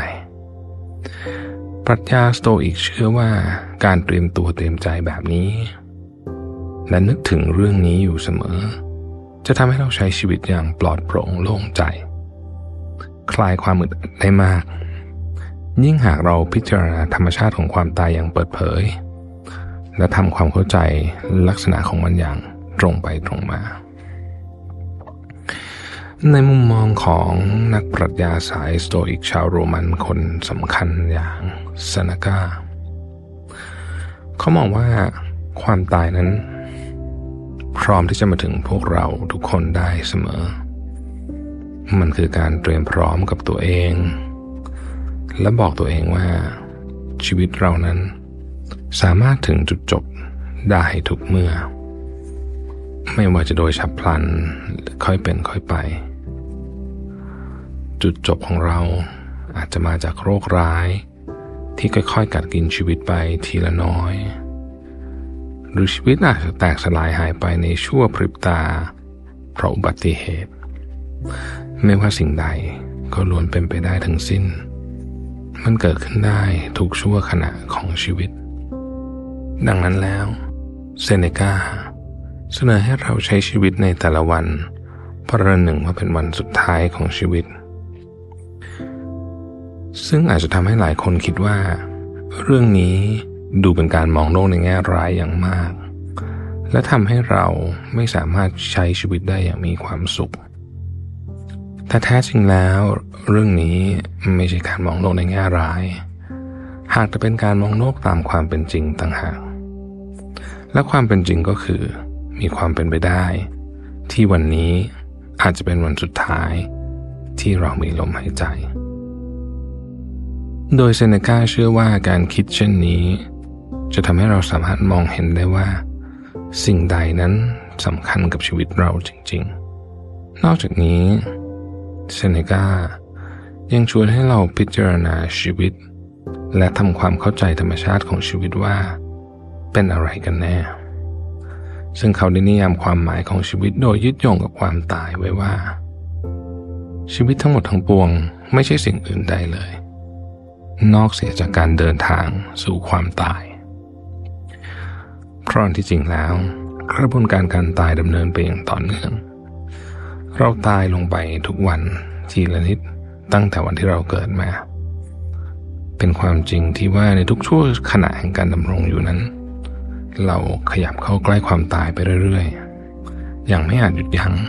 และไม่สามารถถอยหลังกลับมาได้อิพิกเทตัสนักปรัชญาสโตอิกคนสำคัญอีกคนหนึ่งหลังเซเนกาเองก็มีมุมมองเกี่ยวกับชีวิตที่น่าสนใจซึ่งช่วยให้เราหวาดกลัวความตายได้น้อยลงโดยเขาเสนอว่าชีวิตนั้นคือของขวัญที่เราได้รับและอาจจะถูกขอคืนกลับไปได้ทุกเมื่อซึ่งหากเรามองความตายในแง่นี้ชีวิตและสิ่งต่างๆที่เกี่ยวข้องกับชีวิตไม่ใช่เราโดยแท้จริงธรรมชาติเป็นผู้มอบชีวิตให้กับเราต่างหากที่เป็นเจ้าของที่แท้จริงความตายนั้นเป็นเพียงรูปแบบหนึ่งของการส่งคืนให้แก่ธรรมชาติหรือหากจะมองชีวิตเป็นเหมือนกับงานเลี้ยงรื่นเริงที่เราได้รับเชิญมา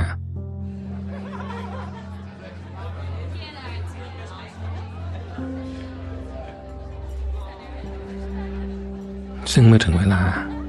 เราก็ต้องจากไปเพราะไม่มีงานเลี้ยงใดไม่มีวันเลิกราเอพิกเทตัสจึงหมายความรวมถึงความตายของคนที่เรารักหรือการสูญเสียของสิ่งที่เราผูกพันอีกด้วยอย่างที่ทราบกันดีว่าหลักการสำคัญประการหนึ่งของปรัชญาสโตอิกคือการพยายามทำความเข้าใจธรรมชาติของโลกและจักรวาลซึ่งจะนำไปสู่ความสงบเย็นอันเป็นเป้าหมายสูงสุดของชีวิตที่ดีตามวิธีสโตอิกเอพิกเทตัสเชิญชวนให้เราตั้งคำถามไม่เพียงแต่กับธรรมชาติของชีวิตแต่ให้ตั้งคำถามเกี่ยวกับสิ่งที่เกี่ยวข้องกับชีวิตอีกด้วยว่าอะไรคือธรรมชาติของสิ่งเหล่านี้เขายกตัวอย่างเหยือกน้ำใบหนึ่งหากเราชื่นชอบและผูกพันกับมันเราควรเข้าใจธรรมชาติของเหยือกน้ำด้วยว่ามันสามารถแตกได้วันหนึ่งมันอาจจะตกแตกหรือมีคนทำมันแตกทั้งโดยตั้งใจหรือไม่ได้ตั้งใจถ้าเราเข้าใจถึงธรรมชาติของเหยือกแล้วก็เมื่อถึงวันหนึ่งที่มันแตกเราก็จะไม่รู้สึกทุกข์ร้อนใจมาก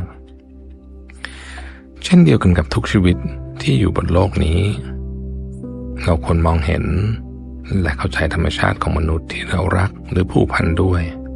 อย่างเช่นพ่อแม่ลูกหรือเพื่อนสนิทว่าวันหนึ่ง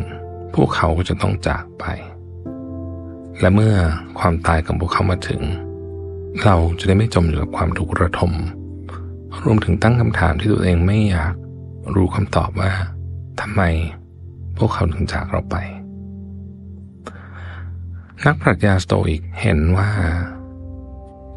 ความกลัวตายเป็นบ่อเกิดของความกลัวส่วนใหญ่เรากลัวตกงานเพราะอะไรเพราะจะไม่มีเงินทำให้ไม่มีกินถึงในที่สุดการไม่มีกินนั้นจะนำไปสู่ความตายเรากลัวโรคภัยไข้เจ็บเพราะอะไรโรคภัยไข้เจ็บเหล่านั้นอาจจะนำพามาซึ่งความเดือดเนื้อร้อนใจให้กับเราและแน่นอนถ้ามันรุนแรงมากมันอาจจะทำให้เราจบชีวิตลงได้เมื่อเราลองวิเคราะห์ให้เรียงดูเราจะเห็นว่าความกลัวต่างๆนั้นหลายอย่างสามารถย้อนกลับไปที่ต้นต่อคือความตายได้ทั้งสิ้นเซเนกาเขียนจดหมายแนะนำเพื่อนคนหนึ่งของเขาว่า ความเจ็บป่วยทั้งปวงนั้นจะเริ่มต้นรักษาได้ด้วยการไม่หวาดกลัวความตายเมื่อไม่กลัวความตายก็ไม่มีอะไรที่ต้องหวาดกลัวอีกแล้วในโลกนี้ถ้าพูดถึงหลักการของความตายในบริบทและหลักคิดของฝั่งพุทธศาสนาพุทธศาสนามีคำสอนเกี่ยวกับความตายซึ่งคล้ายคลึงกันกับปรัชญาสโตอิกผู้ที่คุ้นเคยกับพุทธศาสนาคงทราบดีว่าเกิดแก่เจ็บตายเป็นลักษณะการอันเป็นธรรมดาของทุกชีวิตที่พุทธศาสนานั้นสอนไว้ชัดเจนวลีไปไม่กลับหลับไม่ตื่นฟื้นไม่มีหนีไม่พ้นเป็นวลีของความตายที่คุ้นหูกันดีสำหรับชาวพุทธอันที่จริงความตายเป็นสิ่งที่พระพุทธเจ้าท่านให้ความสำคัญเป็นอย่างมากซึ่งเห็นได้จากคำสอนเรื่องมรณานุสติที่ทรงแสดงต่อพระอานนท์ใจความสำคัญของธรรมะเรื่องนี้ก็คือการระลึกถึงความตายอยู่ทุกชั่วขณะเพราะมรณานุสติไม่ใช่การยินดีที่จะตายแต่อย่างใดหากแต่เป็นการระลึกถึงความตายเป็นการพัฒนาจิตให้รู้จักความจริงของโลกเพื่อเตรียมตัวเตรียมใจให้พร้อมสำหรับวันที่จะมาถึงในคัมภีร์วิสุทธิมรรคของพระพุทธโฆษาจารย์ซึ่งเป็นคัมภีร์พุทธศาสนาที่เก่าแก่มากเล่มหนึ่งเสนอวิธีพิจารณาความตายไว้หลากหลายโดยวิธีการหนึ่งคือการมองความตายเป็นเสมือนนักฆ่านักฆ่าคนนี้ไปไหนมาไหนกับเราทุกที่และเลือกจะลงมือสังหารเราเมื่อไหร่ก็ได้ซึ่งการมองความตายในรูปแบบนี้ทำให้เราระลึกอยู่เสมอว่าความตายนั้นจะเกิดขึ้นกับเราเมื่อไหร่ก็ได้ซึ่งสะท้อนความเป็นจริงประการหนึ่งว่าความตายนั้นติดตามและเป็นส่วนหนึ่งของการมีชีวิตอยู่ของเราแบบที่แยกออกจากกันไม่ได้ผมหวังว่าจะทำให้ทุกท่านที่ฟังอยู่ในค่ำคืนนี้กล้าที่จะครุ่นคิดและพูดถึงความตายของตัวเองอย่างเปิดเผยมากขึ้นซึ่งจะมาถึงแน่ๆไม่ช้าก็เร็วเพราะเมื่อพวกเราทุกคนกล้าพูดถึงและไม่กลัวที่จะโอบกอดความตายอย่างเปิดอกเราก็จะได้รู้ว่าสิ่งใดมีความสำคัญกับชีวิตจริงๆแล้วเราควรใช้ชีวิตอย่างไรเพื่อที่ตัวเราเองจะได้เรียนรู้ว่าความตายไม่น่ากลัวเท่ากับการมีชีวิตอยู่โดยไม่รู้จักกับความตายการเตรียมรับมือกับความตายที่จะกล่าวถึงในที่นี้ไม่ได้หมายถึงการอ้อนวอนต่อสิ่งศักดิ์สิทธิ์แต่เป็นการเตรียมรับมือกับความตายที่ถูกถ่ายทอดผ่านเพราะมีเพียงความตายเท่านั้นที่อยู่กับเราเสมอและตลอดไปมองว่าเรื่องราวในวันนี้จะช่วยให้เรารู้สึกผ่อนคลายและพึงพอใจกับชีวิตมากขึ้นนะครับตอนนี้อยากให้ทุกท่านจินตนาการถึงร่างกายของเราที่นอนอยู่บนเตียงนุ่มๆเรารู้สึกเบาจิตของเราปล่อยวางเรื่องราวต่างๆลงเรารู้สึกสงบสบายผ่อนคลายหายใจเข้าหายใจออกหายใจเข้าหายใจออกหายใจเข้าหายใจออกเสียงรอบตัวเริ่มเบาลงเงียบลงขอให้ทุกท่านรู้สึกผ่อนคลายและหลับสบายในคืนนี้นะครับเราพบกันใหม่ในตอนต่อไปGood night ครับ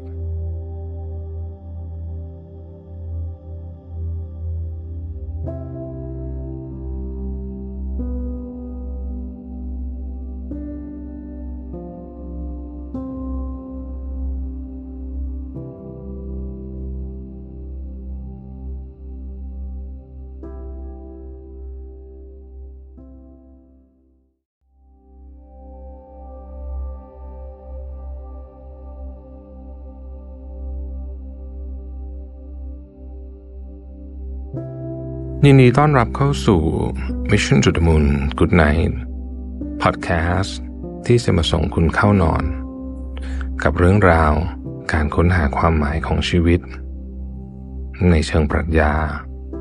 และแนวคิดในแง่มุมต่างๆผ่านการออกแบบเสียงที่จะช่วยกล่อมให้คุณรู้สึกผ่อนคลายละทิ้งเรื่องวาวุ่นใจก่อนนอนในคืนนี้ตามชื่อซีรีส์ Good Night ครับก่อนอื่นผมอยากชวนทุกท่านให้หลับตาค่อยๆนึกถึงร่างกายของเรา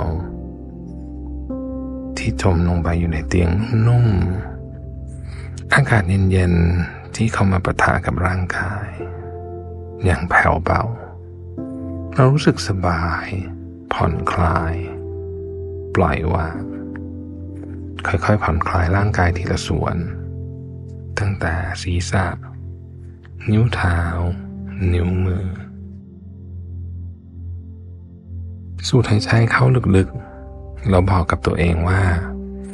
วันนี้ได้จบลงแล้วเราได้พยายามทำทุกอย่างในวันนี้ให้ดีที่สุดแล้ววันนี้เป็นอีกวันหนึ่งที่จบลงไปเราจะไม่จมอยู่กับความผิดพลาดของวันนี้ไม่ว่าเรื่องนั้นจะเป็นเรื่องอะไรก็ตามเพราะวันพรุ่งนี้เรายังเริ่มต้นใหม่ได้เสมอความกังวลความคาดหวังและความไม่สบายใจ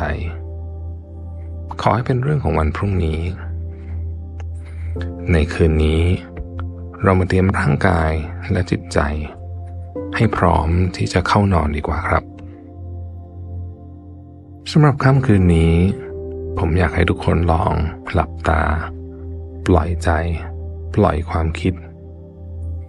ย้อนคิดไปถึงเหตุการณ์การสูญเสียครั้งล่าสุดที่ต้องเผชิญความโศกเศร้าในตอนนั้นมากน้อยแค่ไหนเราทำอย่างไรบ้างเพื่อก้าวผ่านความเศร้านั้นแล้วเดินหน้าต่อเรารับมือกับมันได้ดีหรือไม่ดีอย่างไรและท้ายที่สุดแล้วบทเรียนสอนเราว่าการรับมือที่ดีนั้นควรเป็นอย่างไรการสูญเสียและความโศกเศร้าเป็นสิ่งที่ทุกคนเคยเจอหรือต้องพบเจอสักวันเมื่อสิ่งที่เคยมีอยู่หายไป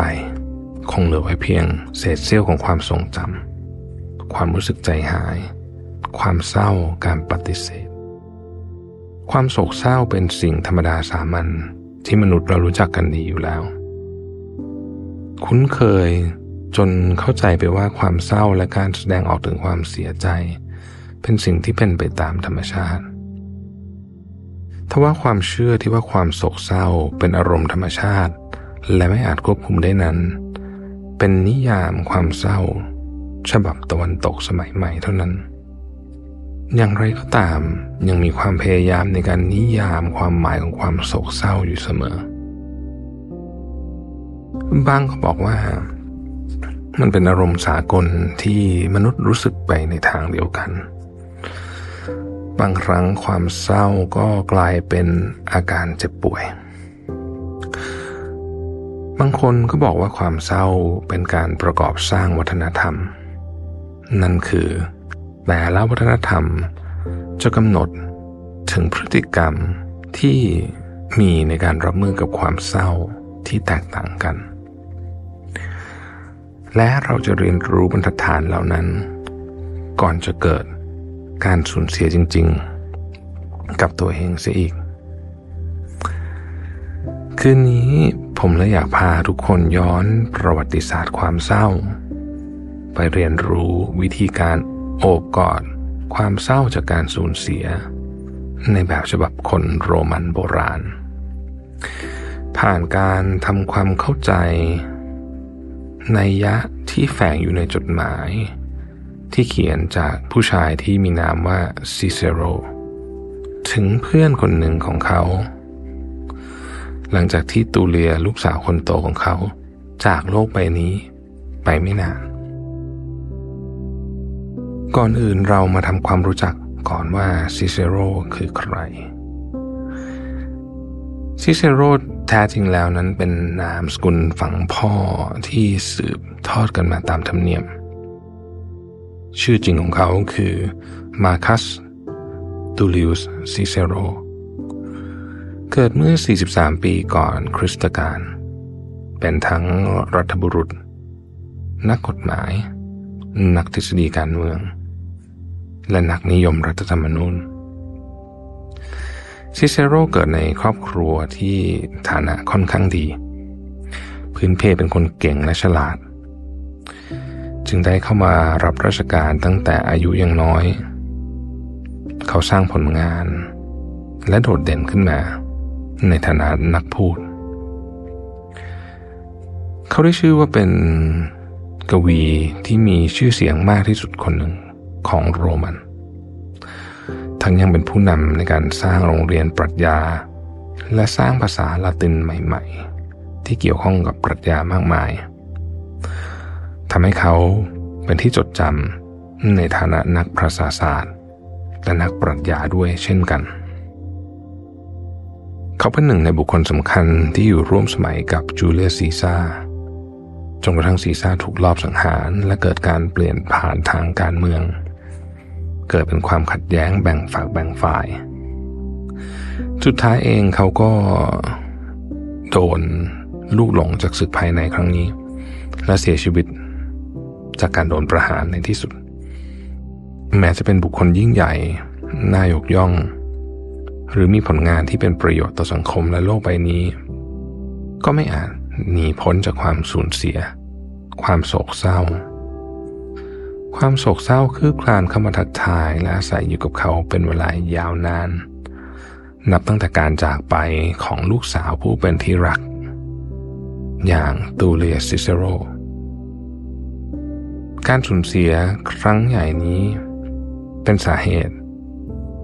ให้รัฐบุรุษผู้น่ายกย่องเสียสูญไปอยู่นานทว่าค่านิยมในสังคมไม่ยอมให้เขาทำเช่นนั้นเนื่องจากว่าสมัยนั้นเนี่ยแนวคิดความโศกเศร้าและการไว้อะไรถูกเคลือบไว้ด้วยอุดมคติของนักคิดนักปราชญ์ผู้มีการศึกษาและชนชั้นสูงที่คาดหวังว่าผู้ที่โศกเศร้าจากการสูญเสียจะต้องปกปิดความเจ็บปวดและความโศกเศร้าเอาไว้เพื่อดำเนินชีวิตและทำงานต่อไป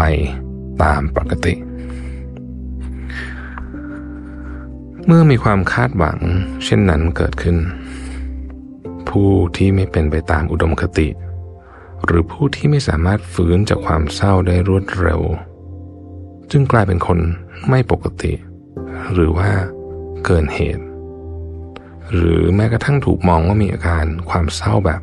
กาฝากหรือ pathological grief ซึ่งถูกมองเป็นความเจ็บป่วย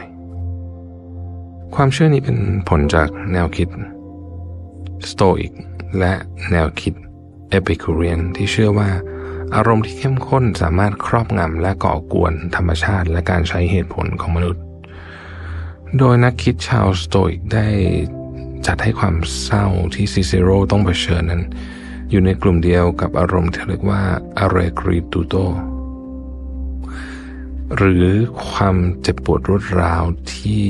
ท้าทายที่สุดมันคือความแตกสลายความทรมานความน่ารังเกียจที่จะกลืนกินและทำลายจิตวิญญาณของเรานอกจากนี้ยุคแห่งนักรบอย่างโรมันโบราณยังมีการเปรียบเทียบความเศร้าเป็นสิ่งเลวร้ายที่ต้องปัดเป่าโรคร้ายที่ต้องรักษาให้หายหรือแม้กระทั่งศัตรูที่เราต้องกำราบดังนั้นคนที่ไม่สามารถเอาชนะในศึกของความเศร้าและยังคงโศกเศร้าต่อไปจะถูกมองเป็นผู้ที่อ่อนแอการเปรียบเทียบความเศร้ากับสิ่งต่างๆที่ต้องรักษาหรือกำจัดนั้นแสดงให้เห็นถึงทัศนคติและแนวคิดร่วมกันของคนโรมันโบราณที่ตระหนักถึงความรุนแรงของความเสียหายที่เกิดขึ้นจากความเศร้าและการรับมือกับมันไม่ใช่สิ่งที่สามารถทำได้อย่างตรงไปตรงมาขนาดนั้น อย่างที่กล่าวไปว่าสังคมโรมันโบราณมีวิธีการแสดงออกถึงความเศร้าในอุดมคติอยู่ทว่าอุดมคติเหล่านั้นไม่รวมเสียงของผู้หญิงเด็กคนยากคนจนหรือว่าทาสลงไปด้วยเป็นเพียงอุดมคติของชนชั้นสูงบางกลุ่มเท่านั้นในเชิงปฏิบัติจริงความเศร้าทำงานอย่างไรและซิเซโรในฐานะคนที่ไม่ปกติมีวิธีรับมือความเศร้านี้อย่างไรเราจะมาสำรวจผ่านจดหมายที่เขาส่งคุยกับแอตติคัสเพื่อนสนิทของเขาและความเห็นของคนร่วมสมัยกันครับความโศกเศร้าแบบกาฝากของซิเซโรคงอยู่ยาวนานเป็นเวลา 8-10 สัปดาห์หลังจากการเสียชีวิตของลูกสาวเขาแคทเธอรีน แอมเอเวนส์ได้เสนองานวิจัยหัวข้อที่ว่า Interpret by Fits of Weeping Cicero Major Depressive Disorder and Deaths of Delia ว่าซิเซโรมีภาวะซึมเศร้าหรือที่เรียกว่า Major Depression Episode และแม้ว่าซิเซโรจะเป็นชนชั้นนำเช่นเดียวกันทว่าในจดหมายของเขาเนี่ยไม่ได้แสดงให้เห็นถึงการรับมือกับความเศร้าในอุดมคติเช่นคนชั้นนำของคนอื่นแต่เต็มไปด้วยความโศกเศร้าและการคร่ำครวญซึ่งต่างจากชนชั้นสูงในสมัยนั้นที่ให้ความสำคัญกับการกดอารมณ์ไว้ภายในโดยจากจดหมายที่เขาเขียนสามารถแบ่งปัจจัยในการบรรเทาความเศร้าได้เป็น6อย่างปัจจัยแรกคือพิธีศพหรือว่างานศพชาวโรมันโบราณจะเก็บร่างผู้เสียชีวิตเอาไว้ 2-3 วันก่อนจะทำพิธีผู้เข้าร่วมงานมีทั้งครอบครัวเพื่อนฝูงที่น่าสนใจคือมีการเชิญนักดนตรีและจ้างผู้คร่ำครวญหรือที่เราเรียกว่า mourners หรือผู้ทำหน้าที่แสดงความเสียใจในงานศพบทบาทของงานศพในยุคโรมันคือโอกาสให้เอ่ยคำล่ำลาครั้งสุดท้ายแด่ผู้ที่จากไปแบบไม่หวนคืนทำให้การจากลาอย่างเหมาะสมจะทำให้ผู้ที่ยังอยู่สามารถตั้งหลักในชีวิตได้อีกครั้งในสังคมเรียกคืนสัมปชัญญะต่อบทบาทและหน้าที่ของตนเองในสังคมหลังจากที่พวกเขาได้ทำการกล่าวคำอำลาครั้งสุดท้ายเพราะขณะที่กำลังมึนงงจากความเศร้าและการสูญเสียพิธีศพก็เปรียบเสมือนแนวทางในการดำเนินชีวิตว่าจะต้องทำอย่างไรต่อไปต้องรู้สึกและมีปฏิกิริยาต่อเรื่องที่เกิดขึ้นอย่างไรพิธีกรรมดังกล่าวยังมีบทบาทของการชำระล้างทั้งในรูปธรรมอย่างศพและนามธรรมอย่างความรู้สึกสำหรับคนโรมันแล้วความรู้สึกโศกเศร้าก็เปรียบเสมือนการปนเปื้อนทางอารมณ์ซึ่งการปนเปื้อนทั้งรูปธรรมและนามธรรมย่อมเป็นภัยอันตรายต่อสังคมการประกอบพิธีกรรมจึงไม่ใช่แค่การบรรเทาผู้คงอยู่แต่แผ่ขยายได้ประโยชน์ถึงชุมชนนั้นๆด้วยนอกจากงานศพจะเป็นพื้นที่ให้ผู้โศกเศร้าได้แสดงความเสียใจอย่างถูกต้องเหมาะสมแล้วอีกหนึ่งบทบาทของงานศพคือสัญลักษณ์แห่งการรำลึกถึงและคงไว้ภายในใจเพื่อให้ผู้สูญเสียตระหนักถึงความแตกต่างระหว่างผู้มีชีวิตกับผู้ที่ไม่มีชีวิตอีกต่อไปและหาทางอยู่ร่วมกับความจริงนั้นผ่านรูปแบบของสุสานหรือสิ่งล้ำลึกปัจจัยที่2คือศาสนาและความเชื่อโดยความเชื่อและศาสนาของชาวโรมันค่อนข้างแตกต่างหลากหลายไปตามแต่ละบุคคลมีบุคคลที่เชื่อว่าความตายคือจุดสิ้นสุดแต่สำหรับซิเซโรแล้วเขาปลอบโยนตัวเองด้วยการเชื่อว่าคนตายจะยังคงดำรงอยู่ในโลกหลังความตายไม่เพียงแค่ยื้อยุด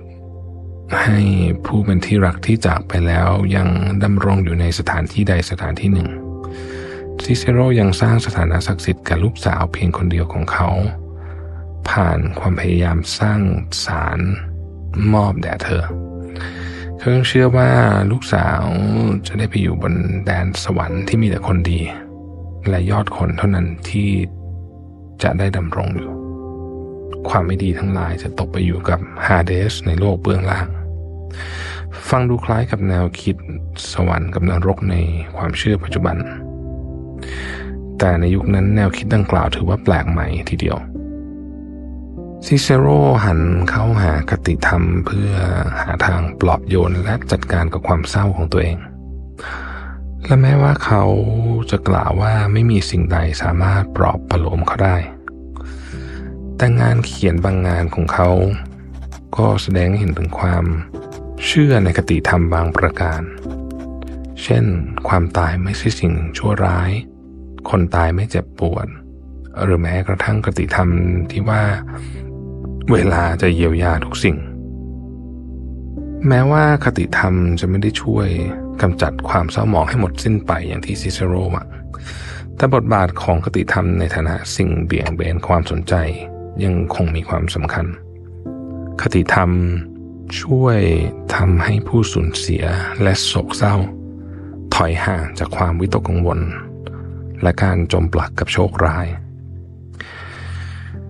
จะเห็นได้ว่าคติธรรมเป็นคำตอบให้กับคำถามของผู้สิ้นหวังว่าคนที่เขารักจะไปอยู่ไหนต่อจากนี้รวมถึงเป็นแนวทางในการอยู่ร่วมกับความเสียใจต่อไปอีกด้วย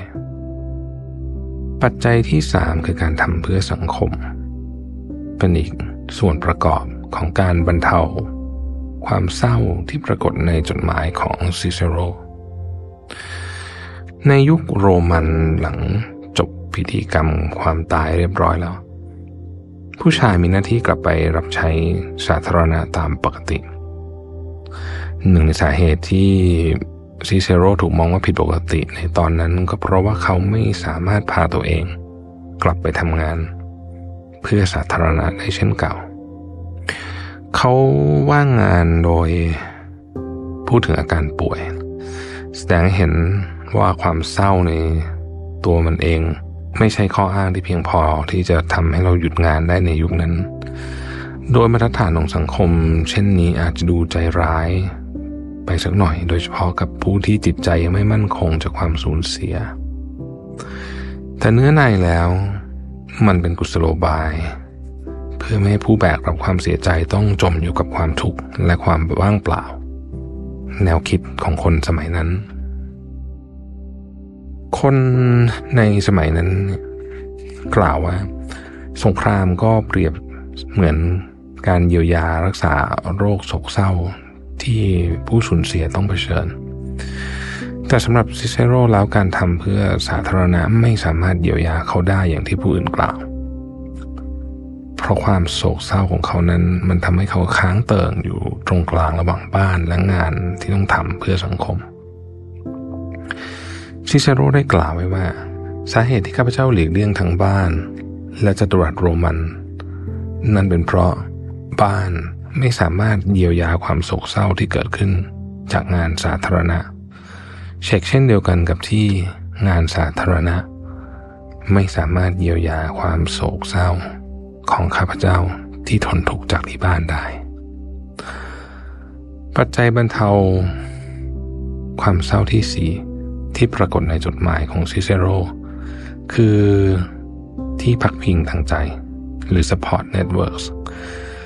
ซึ่งก่อนจะเขียนจดหมายฉบับนี้ซิเซโรอ้างว่าเขาต้องการหลีกเลี่ยงสัมพันธ์กับผู้อื่นด้วยเหตุนั้นเขาจึงไม่ยอมรับการสนับสนุนทางใจจากสมาชิกในครอบครัวหรือเพื่อนสนิททว่าจดหมายฉบับนี้ที่ซิเซโรเขียนถึงอัตติคัสเป็นหลักฐานชั้นดีว่าความโศกเศร้าโน้มน้าวให้เขาพึ่งพาใครสักคนอยู่ดี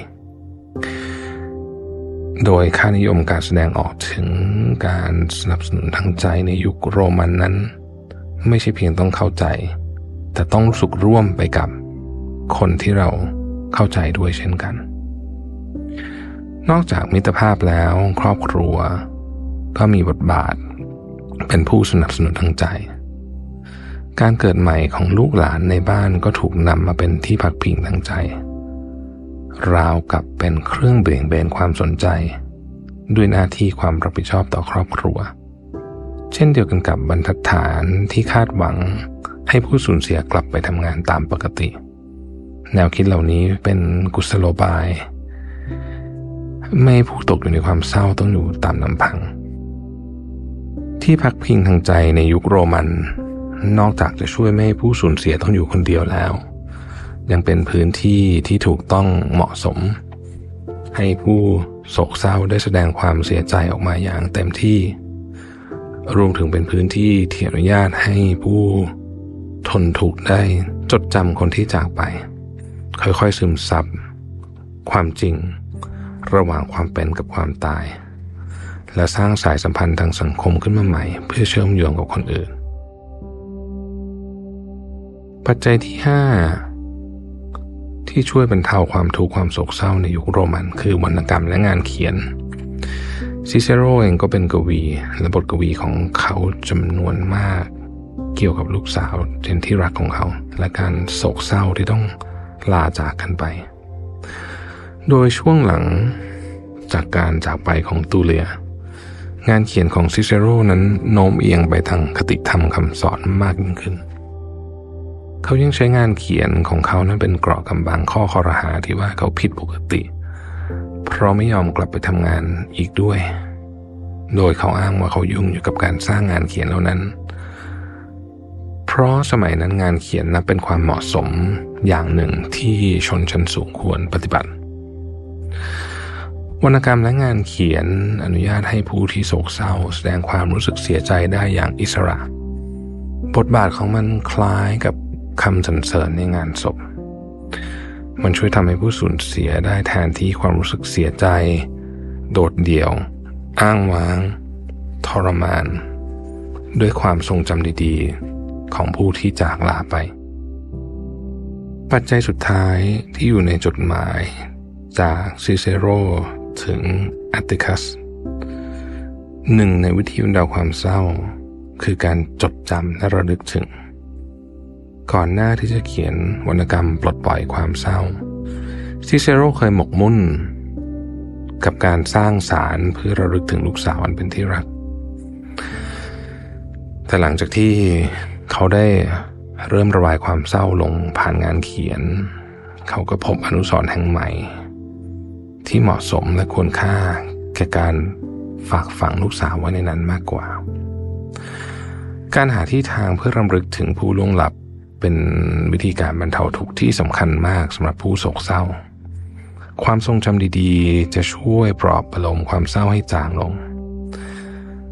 แต่อนุสรณ์มากมายเหล่านั้นเป็นเพียงของชั่วคราวสำหรับชาวโรมันแล้วอนุสรณ์รำลึกที่ดีที่สุดและคงทนถาวรที่สุดคืออนุสรณ์ที่เป็นวรรณกรรมและงานเขียนเพราะเรื่องราวจะถูกขับขานกันไปอีกยาวนานทั้ง6ปัจจัยบรรเทาทุกข์ตามแบบฉบับของชาวโรมันนั้นแม้จะเป็นบรรทัดฐานบางส่วนที่เกิดขึ้นในสมัยโรมันแต่ก็มีบางส่วนที่ยังคงสืบทอดกันมาจนถึงทุกวันนี้แน่นอนว่าในแต่ละยุคแต่ละสมัยก็มีทั้งผู้ที่เห็นด้วยกับบรรทัดฐานนั้น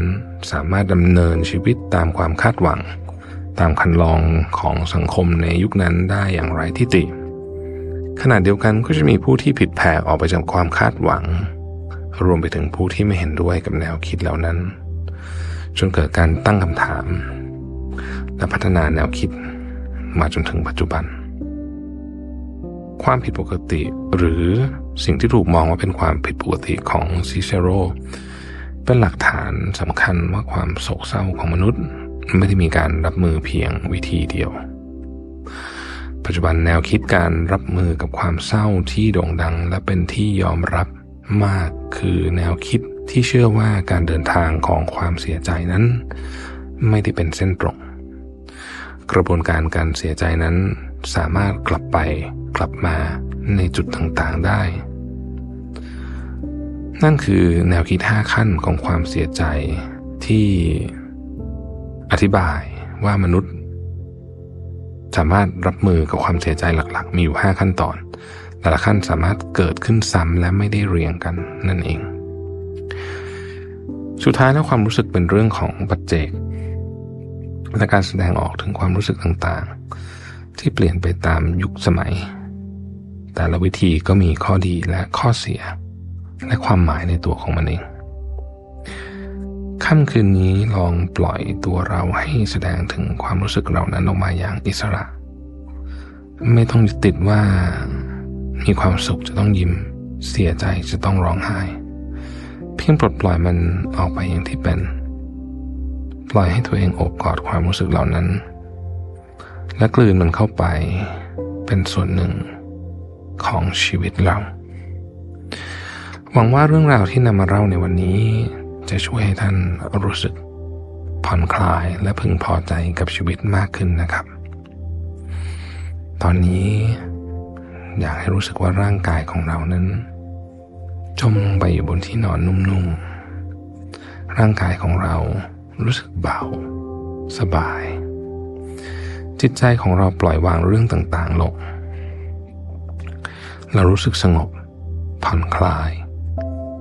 หายใจเข้าหายใจออกอย่างช้าๆเสียงรอบตัวเริ่มเบาลงเงียบลงขอให้ทุกท่านรู้สึกผ่อนคลายและหลับสบายในคืนนี้นะครับแล้วพบกันใหม่ในตอนต่อไป Good night ครับ